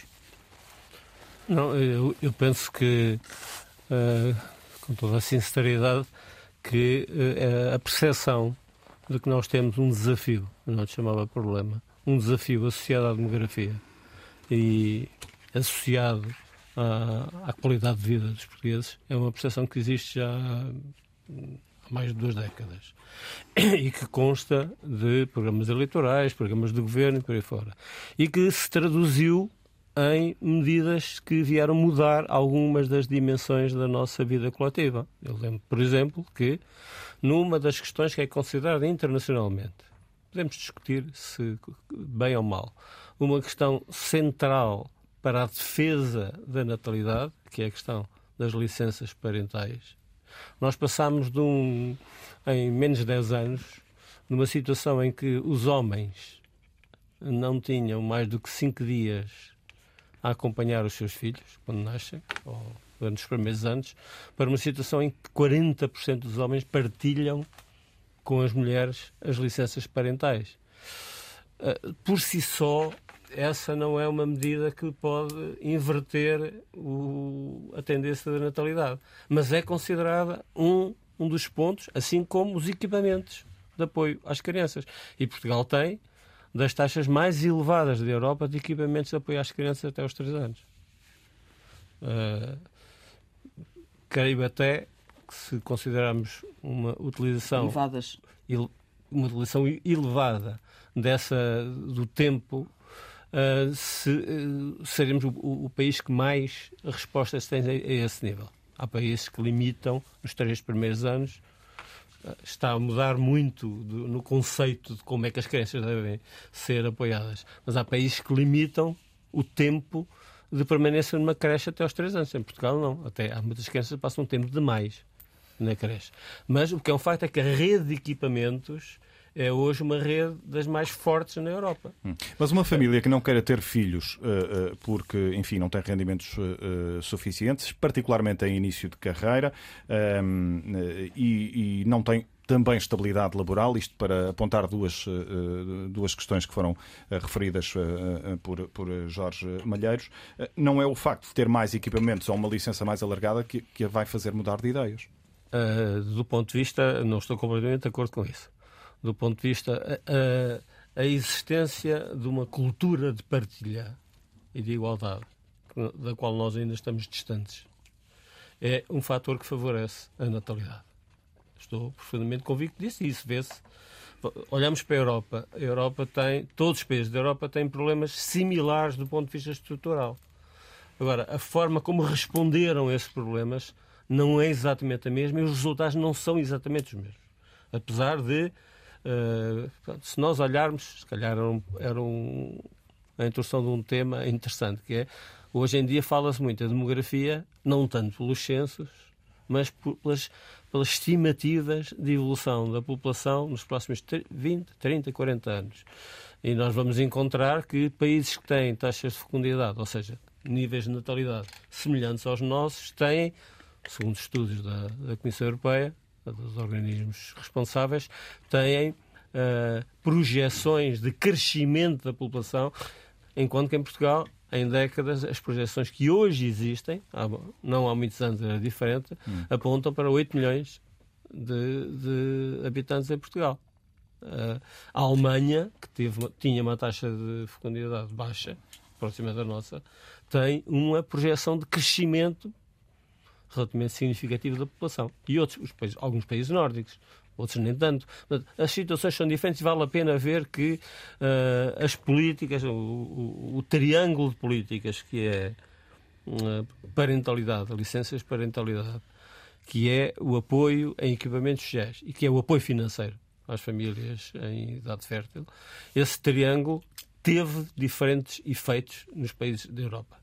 Agora, aquilo que hoje nós percebemos é que os tais fatores estruturais são os mais importantes. E dentro dos fatores estruturais, a questão do acesso ao emprego e a um emprego com estabilidade, com alguma estabilidade, pelo menos, é um fator absolutamente decisivo.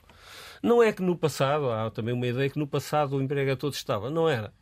Quando nós tínhamos elevada população na agricultura ou em setores que quase que desapareceram, obviamente que não havia ali empregos para a vida em setores que, que não resistiram à vida. Mas uh, há hoje para uma concentração nos jovens. Foi uma cultura e medidas políticas que levaram a isso durante décadas, uma cultura de que os jovens têm um longo processo, já ouvi chamar a um investigador isso, enfim, uh, um processo de namoro com a entidade patronal. Três anos. Já não há namoros de três anos, creio eu. Mas pronto. Uh, ora, isso era a utilização dos contratos precários e outros foram os piores, que são um obstáculo, já aqui foi dito, eu concordo completamente, são provavelmente o maior obstáculo, além das condições financeiras, à decisão de ter filhos. E um dos fatores que eleva a idade do primeiro filho nas, nas mulheres, e isso é, uh, julgo eu, não sou especialista dessa área, mas é comumente reconhecido como um fator de contração do, do, do, dos nascimentos. Quando se tem um primeiro filho aos 31 anos, uh, a possibilidade de ter um segundo filho é menor e um terceiro, esqueçam. Hum. Uh, agora, eu continuo a pensar, não conheço em profundidade o último inquérito à fecundidade, continuo a pensar que existe esse diferencial. Que as pessoas querem ter mais filhos do que aqueles que têm. Pode não ser tanto como era no passado, que era à volta de um filho, as pessoas tinham, queriam ter entre dois e três e tinham um, um e dois. Pode não ser assim tão expressiva, mas que essa diferença continua a existir e é nessa diferença que, que faz sentido as políticas públicas trabalharem, porque fora disso não, compete ao Estado estar, nem às políticas públicas estar a interferir nas decisões que livremente as pessoas tomam. Agora, quando essas decisões correspondem à correção do mal-estar, como chamei há pouco, faz todo sentido haver políticas públicas. Uh, agora, eu queria responder aqui a uma questão uh, que tem a ver com, com a questão de a forma como o nosso país uh, trata os seus menos jovens, os seus velhos, os seus idosos. A palavra para mim é. Eu, eu concordo muito com o que já foi dito. Eu Agora posso ser isso com mais, com mais, com mais realidade. Mas aqui há uns, há uns anos fui convidado para um, um debate sobre o envelhecimento e o tema da minha intervenção foi velhos somos todos. Porque nós temos pouca ideia que, bom, a população vai envelhecer muito como se viessem uh, do espaço exterior um milhão de pessoas já idosas ocupar os nossos, o nosso espaço. Não, quem vão ser os velhos somos nós quem, quem fará parte daquela porcentagem superior a 65 somos nós. E, portanto, a resposta a muitos problemas tem que ser enfrentada antes de se atingir, seja qual for a idade. O censo acho que continua a considerar 65 anos, que me parece muito discutível, mas seja qual for a idade do, do, do passar à situação de idoso, uh, é preciso trabalhar as, questões antes. Uh, se, Olhando para a questão da segurança social, é, é, é, possível, uma... é, é inevitável pensarmos só... em novas uh, fontes de, de financiamento? Deixe-me só falar, gostaria muito de responder a essa questão, mas só falar ainda da questão do, do, da forma como tratamos os velhos. Muito se falou, no pico da pandemia, de como é que as cidades estavam a proteger os velhos. E depois verificámos, uh, talvez não tenhamos estudado ainda suficientemente bem, que a pandemia veio de uma forma generalizada reduzir a esperança de vida aos 65 anos, que é, aliás, um indicador que conta para a fixação da idade da forma. E é verdade. Todos os países da União Europeia, mais ou menos, tiveram uma redução. A primeira, desde há muitos anos, exceto alguns países que sofreram problemas sérios. Por causa uh, da mortalidade causada pela, pela pandemia? Bom, uh, ou associada, não, não associada há estudos ainda suficientemente suficientemente uh, sólidos para isso. Agora, há uma coisa que é importante. Portugal teve, aos 65 anos, 65 anos uma redução de 3% da esperança de vida. Há países na Europa que tiveram 10%. 10%. Mais de um ano, até dois anos de redução da esperança de vida. Isso tem a ver Uh, tem a ver com muitas coisas, mas tem a ver também com a forma como está organizado o apoio a, àqueles menos jovens. Não temos um sistema perfeito, mas temos níveis de resposta e qualidade de resposta bem superior a outros países que sofreram mais duramente na pandemia em torno desses problemas. Sobre a questão da. Não vou falar muito mais tempo agora, espero ainda ter tempo para falar depois. A questão da segurança social também é um erro pensar que tem só com as questões da demografia.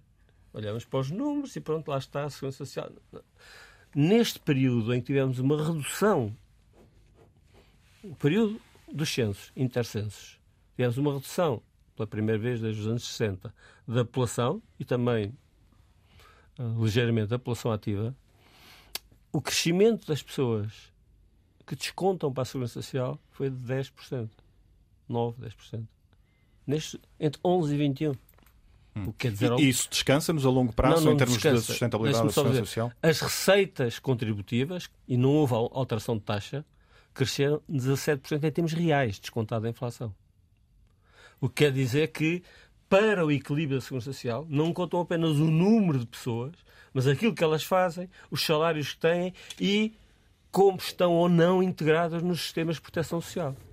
E o que nós, o que nós verificamos com estes números, que são números públicos, oficiais, é que durante esta década houve um, um crescimento significativo da cobertura dos sistemas de proteção para os portugueses e as portuguesas. E aí, já agora, convém deixar um dado que é muito importante para a Segurança Social.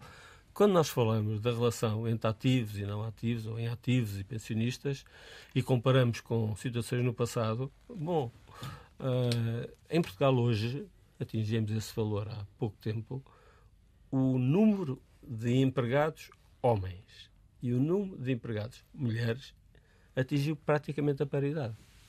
Ora, isso há 20 anos era completamente distinto e, portanto, os problemas para a Segurança Social eram bem diferentes. Os problemas para a coesão social eram bem diferentes. Agora, estou completamente de acordo, não poderia estar mais de acordo com a afirmação que a doutora Valente Roda aqui fez, de que uh, os problemas que temos são problemas sociais. Hum. Não são problemas de segurança social, são problemas na saúde, são problemas na educação, são problemas na nossa vida coletiva, na organização das cidades, na, na organização dos, dos, dos tempos de, de trabalho, questão decisiva. Para concluirmos só esta, esta fase e este tema, uh, muito rapidamente, é ou, ou, não urgente pensarmos em novas formas de financiamento da segurança social e, eventualmente, num, num aumento da idade da reforma? Bom, nós temos um sistema desde 2006 que uh, adequa a idade da reforma à esperança de vida. Uh, agora, por isso mesmo, como a esperança de vida diminuiu, houve um recuo da idade da reforma durante os últimos dois anos, já não haverá para o próximo, segundo creio. Uh, e, e para já devemos manter esse modelo?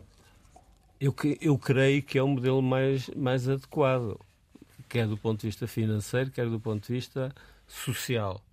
Há aqui uma questão que já foi dita. Nós também falamos, em muitos casos, do direito ao trabalho de pessoas com mais idade. Porque criou uma cultura muito promovida pelos nossos empregadores quando chegava, nem era aos 65 anos, era aos 62, 63, mas com algumas técnicas, as pessoas estavam inaptas para o trabalho.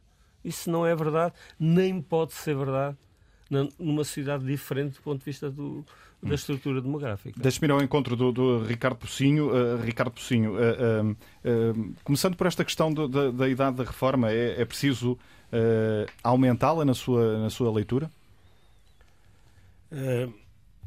Eu, eu acho que uh, o, o, país eh, é um país com diversidade, um país com pluralidade e depois é um país que é discutido por decreto e eu acho que é isto que é preciso alterar. Uh, não é possível que no ano que vem a reforma fixada de 66 anos e mais 4 meses seja válida para quem tem o exercício de funções de alto esforço não acho que seja suficientemente claro que um agente da polícia tenha que fazer patrulhamento de trânsito com elevadas, uh, com elevadas debilidades com essa idade, mas por outro lado também não acho que seja boa ideia que aos 70 anos, se eu tiver disponível para continuar a ser professor, que o Estado ordene a minha aposentação compulsiva se eu quiser continuar a trabalhar e é isso que hoje que acontece. Mas mais que alterar a idade da reforma, e eu eh, sou admirador da maioria das pessoas que está neste painel em Lisboa e agradeço uh, a forma uh, explanada com que fazem a análise demográfica, perdoem-me o meu não conhecimento de os meus elevados conhecimentos de demografia e entendo que aqui a minha posição é outra, que é falar daquilo que mais ou menos entendo que é olhar para problemas com soluções. Aliás, nem teria aceito o convite se entendesse que não existem soluções e que entendesse, sobretudo, que não há ideias que tenhamos todos que nos perguntar. Fala-se de uma elevada rede de creches, mas também é preciso ter por conta que nenhuma delas é pública. Eu não conheço nenhuma creche pública, conheço jardins públicos, jardins de infância públicos, pré-escolar público, não conheço creches públicas. E aquilo que eu quero dizer quando coloco a, a tónica no não haver lares públicos, não haver respostas para a primeira idade públicas, coloca-se no posicionamento delas viverem com acordos de cooperação com a Segurança Social e estabelecerem regimes de pagamentos que não conduzem àquilo que é a sustentabilidade da Segurança Social. Eu só vejo uma sustentabilidade para a segurança social, que é a segurança social gastar menos do que gasta hoje, ou gastar de forma diferente, e não o cobrar àqueles que trabalham mais do que aquilo que cobra. Eu acho que nós todos estamos indisponíveis para pagar mais taxas e mais impostos, estamos é todos disponíveis para viver num regime de equidade daquilo que são as respostas. Quer os portugueses, se calhar, perguntar se acham justo que, quando temos uma, uma cama de acordo da Segurança Social, é preciso perceber que os lares, aqueles que se dizem financiados pela Segurança Social, financiam não a totalidade das camas e o que financiam é menos de metade do valor do custo dessa cama ou desse lugar que a pessoa vai ocupar. E aquilo que acontece em Portugal é que podemos correr o risco de ter uma pessoa com uma reforma inferior a 400 euros que tem que encontrar o complemento ao, ao, o custo médio por utente em Portugal num lar é mais de mil euros, 1050 euros. Portanto, estamos a falar da Segurança Social com participar metade, depois o, o, a pessoa com participar outra metade eh, até ao limite da prestação que lhe podem eh, cativar da sua reforma e o resto tem que ser pago pelas famílias. E o que temos é em Portugal pessoas que fazem um esforço para pagar lares e depois temos famílias que, pelo facto do seu familiar ter 400 euros de reforma, podem ter 500 milhões no banco que vão à Segurança Social com participar da mesma forma. Aliás, isto às vezes são medidas tão estranhas quanto aquela que foi feita no outro dia, daquela distribuição a bolso dos 125 euros, dos 50 para cada filho. Não sei porque é que um Estado que nunca me conferiu o direito de eu ter abono de família pelos meus filhos me dá um presente de 50 euros por cada um dos meus filhos. Ah, no caso, como não os posso devolver, já os doei a quem mais precisava, porque não preciso de 50 euros pelos meus filhos. O Estado não entendeu que eu precisasse de ser valorizado por ter filhos. Agora, questões claras e, e, e concretas que eu gostaria de colocar. Porquê é que um país que é envelhecido criou licenciaturas em gerontologia e não as acredita como profissão? Não há hoje nenhum jovem gerontólogo que saia de uma escola, de uma universidade. Da universidade já não sai porque a Universidade de Aveiro, inclusivamente, encerrou essa licenciatura. E vai ao Instituto de Emprego para se inscrever como gerontólogo ainda que no desemprego e não pode. Porquê é que eh, uma instituição, uma IPSS, quer contratar um gerontólogo? Pode efetivamente admiti-lo com uma licenciatura nessa área, mas não há a possibilidade de o admitir como gerontólogo porque essa profissão não existe. A responsabilidade é minha? Não me parece. Porquê é que a Associação Nacional de Gerontologia Social e outras associações pugnaram para a formação de pessoas para trabalharem com idosos que tivessem uma componente profissional? Criaram-se os abençoados cursos técnicos superiores profissionais que proliferam pelo país e que são hoje uh, o, ovo de Colombo de todos os autarcas que querem ter ensino superior nas suas localidades. E depois o que é certo é que este da área social, um jovem que sai com curso de nível 5, chega a uma IPSS e é contratado como se tivesse o nono ano ou menos habilitações que isto. Eu gostava de saber a que é que estamos a brincar. Porque é que temos em Portugal, leia-se, em Portugal, estes dados demográficos para mim são os mais relevantes, não descurando os outros, temos 1 milhão e 200 mil pessoas que vivem só. 400 delas, 400 mil em instituições. E porquê é que estas instituições, até determinado uh, valor, valor uh, têm uh, a capacidade e a liberdade de receber pessoas que têm necessidade de cuidados de saúde 24 horas e depois quem aprova as leis não obriga os lares até 39 utentes a ter cuidados de saúde a 24 horas? Não sei a que é que estamos a brincar. Depois, o que é que isto significa? Significa que Camas de acordo com a Segurança Social mal gerido. Dinheiro investido nas IPSS quando deviam ser as famílias que têm dinheiro a suportar este custo. Depois, o que é que temos? Temos um, um complemento daquilo que é o, uh, o, Sistema Nacional de Saúde. É preciso perceber que os lares de idosos são a melhor parceria pública ou privada do Ministério da Saúde, mas são a única a quem o Ministério da Saúde dá zero cêntimos. O Ministério da Saúde não financiaria de forma nenhuma estas estruturas. Estas estruturas hoje, a contabilidade económica, que são todas privadas, algumas ou a maioria sem fins lucrativos, aquilo que têm é não têm condição não têm condição para prestar cuidados de saúde. E o que é que fazem? Não podem fazer a aspiração de um idoso, não podem fazer a inoculação de um paracetamol, mandam para a urgência hospitalar. E depois admiram-se das urgências hospitalares estarem sobrecarregadas e andam todos à procura da falta de médicos. Não. O que há é um excesso de utentes que vão à urgência sem necessitarem de urgência. Portanto, isto para mim são aqueles que são os problemas fulcrais e que temos que nos colocar. Hum. Eu gosto muito de falar, uh, uh, uh, só. Hum. Eu gosto muito de falar de natalidade, até porque natalidade leva-me sempre para, para aquilo que é um ato prazeroso de fazer filhos. Hum? Aumentar a natalidade significa fazer filhos. Isso é um ato prazeroso. Hum? Eu tenho dois filhos, isso é um ato prazeroso.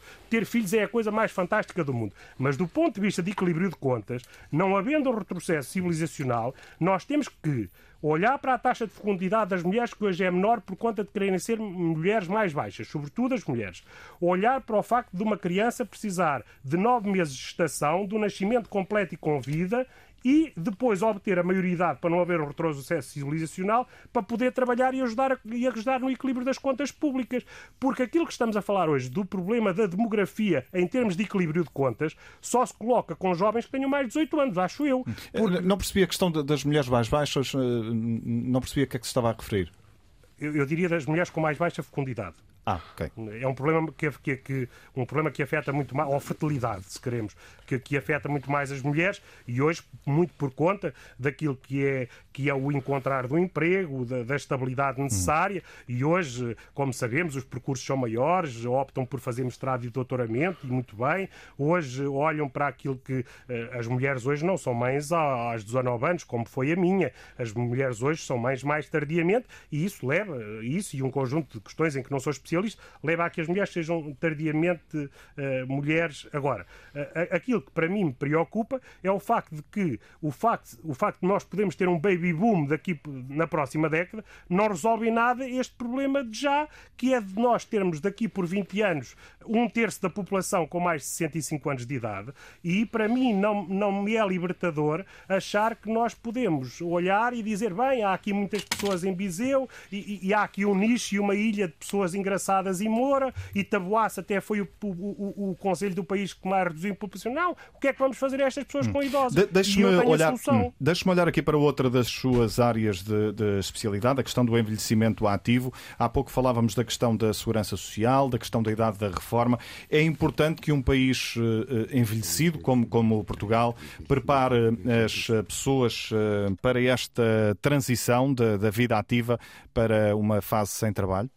É muito importante. De resto, não conheço mais ninguém que em Portugal tenha estudado este fenómeno como eu. Fiz-lo em 2007, percorri, percorri o país com meios próprios e aquilo que fiz foi cursos de preparação para a reforma. Na altura, isso até mereceu uma peça da RTP, um curso de transição para a reforma que vieram demonstrar que as pessoas, quando se preparam para a reforma, têm aqui um, um âmbito diferente. Aquilo que nós sabemos hoje, e que aliás já vinha dimensionado por trás pelo Paul Bates, que estudou este, este fenómeno durante 30 anos e que depois eu segui em Portugal este estudo, e aquilo que hoje sabemos é que as pessoas não estão eh, preparam-se muito para a entrada no mercado de trabalho conseguem todos os skills necessários para poder desempenhar uma função e depois, ao longo da vida, que é o espaço maior do seu tempo, não se preparam para esta reforma. E aquilo que hoje temos é, é, é pessoas reformadas com elevado declínio cognitivo, pessoas reformadas com elevada imobilidade, sobretudo por falta de oferta hum. pública. Então, deixe-me eh, aproveitar esse diagnóstico que acaba de fazer para irmos até Faro, onde mais de uma centena de alunos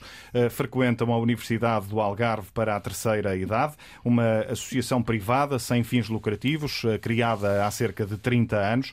A oferta passa por eh, cursos eh, que vão das línguas às artes, da informática à história, eh, passando também pelo exercício físico. Para os alunos, ouvidos pelo jornalista da Antena 1, Mário Antunes, não há melhor forma de ocupar o tempo e envelhecer de forma ativa.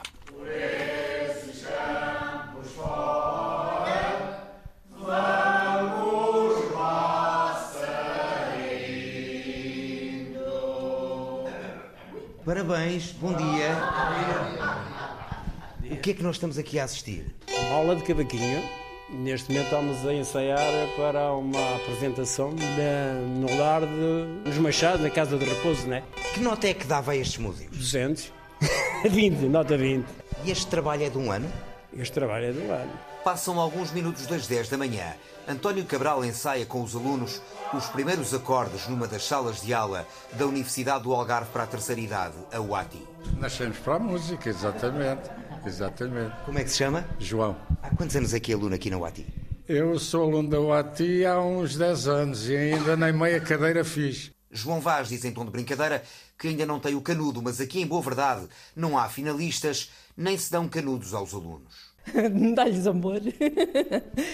Eh, não dá diplomas, não dá canudos. Normalmente damos um diploma aos professores porque eles atuam em regime de voluntariado.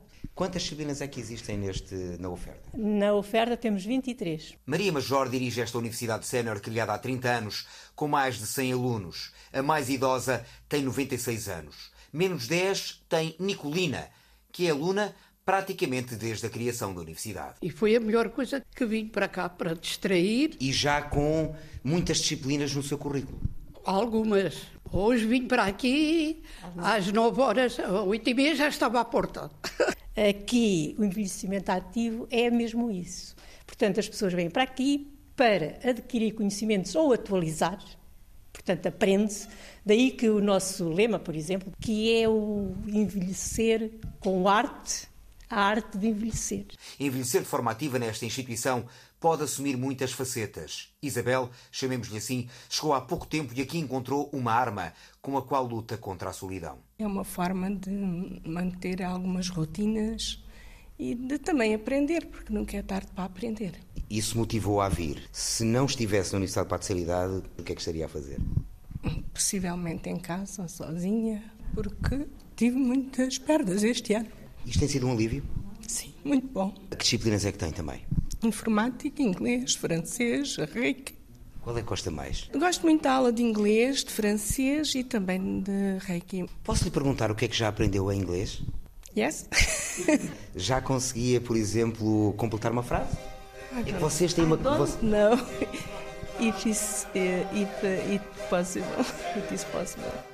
Noutra sala, noutras instalações da UATI, uma dezena de alunos assiste à aula de Reiki do professor Jaime Martins. O Reiki, dizem, é um aliado do envelhecimento ativo. É excelente, é excelente para já porque nos sentimos vivos e bem vivos. Está feito. A reportagem de Mário Antunes na Universidade do Algarve para a terceira idade, em Faro. Uh, Ricardo Pocinho, uh, julgo que também já foi reitor da Universidade Sénior do Mondego. Uh, como é que olha para o papel destas instituições? Uh, digo isto sem qualquer tipo de vaidade, fui o primeiro português a fazer um estudo de doutoramento sobre as universidades séniores e as conclusões que cheguei na altura foi que elas efetivamente, efetivamente diminuem aquilo que são os, a sintomatologia ansiogénica e, e depressiva, aumentam o bem-estar subjetivo, reduzem a solidão. Naturalmente precisam é de ser repensadas uh, e hoje temos um outro modelo.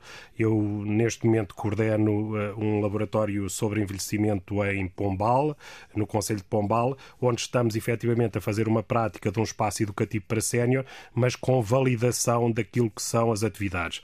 Nós temos assistido a um fenómeno que me dizia aqui há dias uma senhora, e acho que posso utilizar esta expressão, que a chatice de ir à universidade sénior é que fazia um esforço para ser boa aluna, mas nunca passava da primeira classe. Ou seja, as universidades, eh, e há algumas, não conheço todas, têm que ser, eh, ter aqui uma comparticipação daquilo que é eh, a academia, na uh, intervenção de podermos validar todas as atividades que eles fazem. Só é válido as pessoas irem às universidades séniores se, se esta representação que nos aqui foi dada na peça for válida durante muitos anos e arrastada durante muitos anos e que as pessoas sintam a motivação contínua de ir, haver escalabilidade. E eu acho que hoje temos todos, e é isso que estamos a fazer no nosso laboratório em Pombal, uh, hoje temos todos que criar currículo para as universidades sénior, uma menção, uma menção didática, porque também as universidades estes séniores emergiram e muito bem numa altura com algum amadorismo e hoje seguem esse amadorismo, com professores que são voluntários e a quem agradecemos, mas que de nenhuma forma se prepararam para esta pedagogia de ensinar séniores. Isto é uma pedagogia própria. Nós não nos podemos preparar para ensinar crianças de forma diferente e depois achar que qualquer um consegue uh, ter para os mais idosos uh, as mesmas características. Hum, Estes teremos... são espaços de partilha, mas também têm que ser espaços de ciência. As atividades têm que permitir que as pessoas tenham menos dores, durmam melhores e tenham mais qualidade de vida. Mas o princípio é este: formar todas as pessoas ao longo de toda a vida, porque tenho por certo, quem sabe muito nunca será velho. Hum. Teremos uh, uh, oportunidade, uh, por certo, no futuro de conhecer melhor o trabalho que está também a desenvolver. Maria João Valente Rosa publicou, não há muito tempo, um pouco antes da, da pandemia, um livro sobre o envelhecimento, Um Tempo Sem Idades, ensaio sobre o envelhecimento da população. Quer explicar-nos porque é que a, a idade não deve ser um rótulo? Em primeiro lugar, deixe-me só recuar um bocadinho relativamente à, à, fecundidade de uma forma muito rápida. Eu gostava só de acrescentar que. Hum, há aqui fatores importantíssimos que eh, não se mudam com medidas, mudam-se com políticas e com visão de futuro, designadamente, e que fazem com que nós tenhamos uh, menos filhos, um pouquinho menos, do que aquilo que desejaríamos.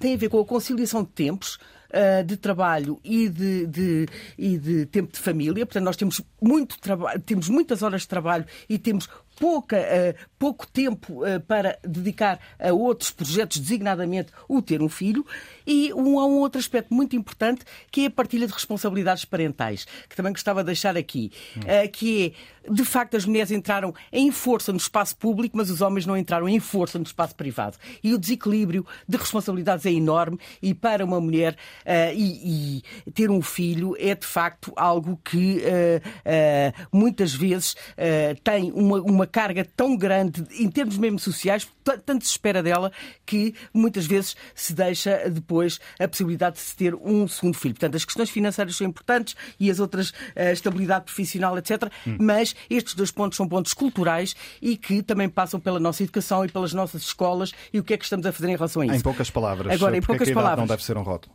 A idade não deve ser um rótulo. Para já, cada pessoa tem muitas idades, não tem só apenas a idade cronológica. Nós temos uma, uma idade uh, biológica, somos todos diferentes uns dos outros. Por outro lado, o envelhecimento é um processo contínuo, não começa a partir dos 65, como já foi dito, e eh, é um processo ao longo da vida. Esta marca dos 65 ou 66, ou o que quiserem, a partir daqui a pessoa adormece ativa e, e, interessante do ponto de vista social. E a corda uh, do outro lado não faz qualquer sentido, porque o, o processo todo de envelhecer é um processo contínuo.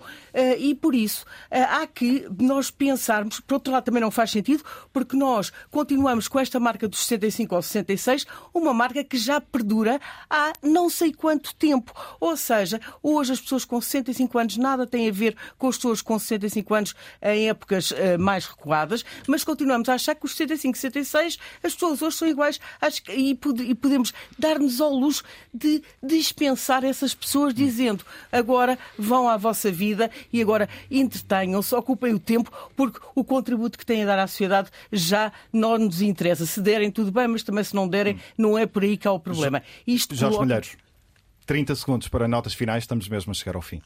Muito bem, então, notas finais rapidamente. A primeira é, eu acho que vale a pena pegar em alguma coisa que já foi dita antes, que é nós fizemos muitos progressos. Apesar de estarmos aqui a discutir o que não se fez, é importante lembrar alguns dos progressos que já foram recordados aqui. Houve uma série de medidas muito boas, por exemplo, relativamente aos estímulos à natalidade. Vive-se muito melhor no interior do que se vivia há 40 anos, 30 anos, 20 anos. O século XXI é marcado por uma série de avanços grandes. Há estudos muito significativos que mostram os desafios, para usar o termo que acho que é mais correto, e já foi dito aqui que é assim, os desafios do desequilíbrio demográfico entre as áreas do litoral e do interior e também as questões eh, da natalidade e as questões do envelhecimento. O que me parece que falta, e esta é a nota final, é, primeiro, fazer uma avaliação daquilo que tem sido dito e dos estudos muito positivos que fizeram ao longo do tempo, e depois fazer um esforço de integração de um conjunto destas medidas numa política que a junte com o objetivo final e que tente ultrapassar, eventualmente, eh, uma legislatura. Dulce Pimentel, notas finais em 30 segundos, por favor. Notas finais. Hum, não esquecer o papel das áreas rurais. Eu diria aqui que uh, olhamos para o território hoje muito numa perspectiva urbana, que de facto somos muito, estamos muito mais urbanos, mas o território funciona nesta articulação, neste conjunto, e portanto temos que olhar sobretudo para estas áreas que sentimos como abandonadas, mais envelhecidas, e portanto todo esse, essa, essa nossa preocupação. Por outro lado, um, uma articulação melhor entre as políticas, já aqui foi dito muitas coisas positivas e temos muito trabalho bem feito, um, uma preocupação das autarquias que tem existido uh, neste apoio local. Fizemos um levantamento, é curioso que o Jorge Malheiros tenha falado nisso também, um levantamento com uma colega da Universidade de Aveira, Cristina Sousa Gomes. Hum olhámos neste, neste entre abril, basicamente entre abril e junho, para a situação das autarquias nos apoios efetivos, portanto, à, à, à natalidade, e vimos que mais de 60% têm, têm dados, têm, têm uhum. apoio. E isso é interessante, ou seja, melhor articulação aos vários, aos vários níveis. Vieira da Silva, 30 segundos literalmente para notas finais. Muito bem, a primeira, a, a primeira ideia é aquela que já foi referida, que eu, que eu gostaria de reforçar, que é que nós temos que pensar muito mais articuladamente as políticas. Segurança Social e Saúde, por exemplo, é decisivo. A segunda e mais importante é que nós temos que enfrentar este desafio sem criar fraturas geracionais. E isso, há riscos disso acontecer quando se começa a ouvir dizer que os jovens não devem descontar para a Segurança Social porque estão aí a pagar a pensão dos mais idosos e não sabem isso. Quando esse debate começa a acontecer, há um risco sério. Hum, um risco a evitar. Deixe-me agradecer a todos uh, os uh, convidados. Uh, chega ao fim este consulta pública, a produção de Marta Pacheco, acompanhamento técnico de Jaime Antunes e Paula Guimarães. Este programa fica disponível em podcast. Voltamos de hoje a 15 dias.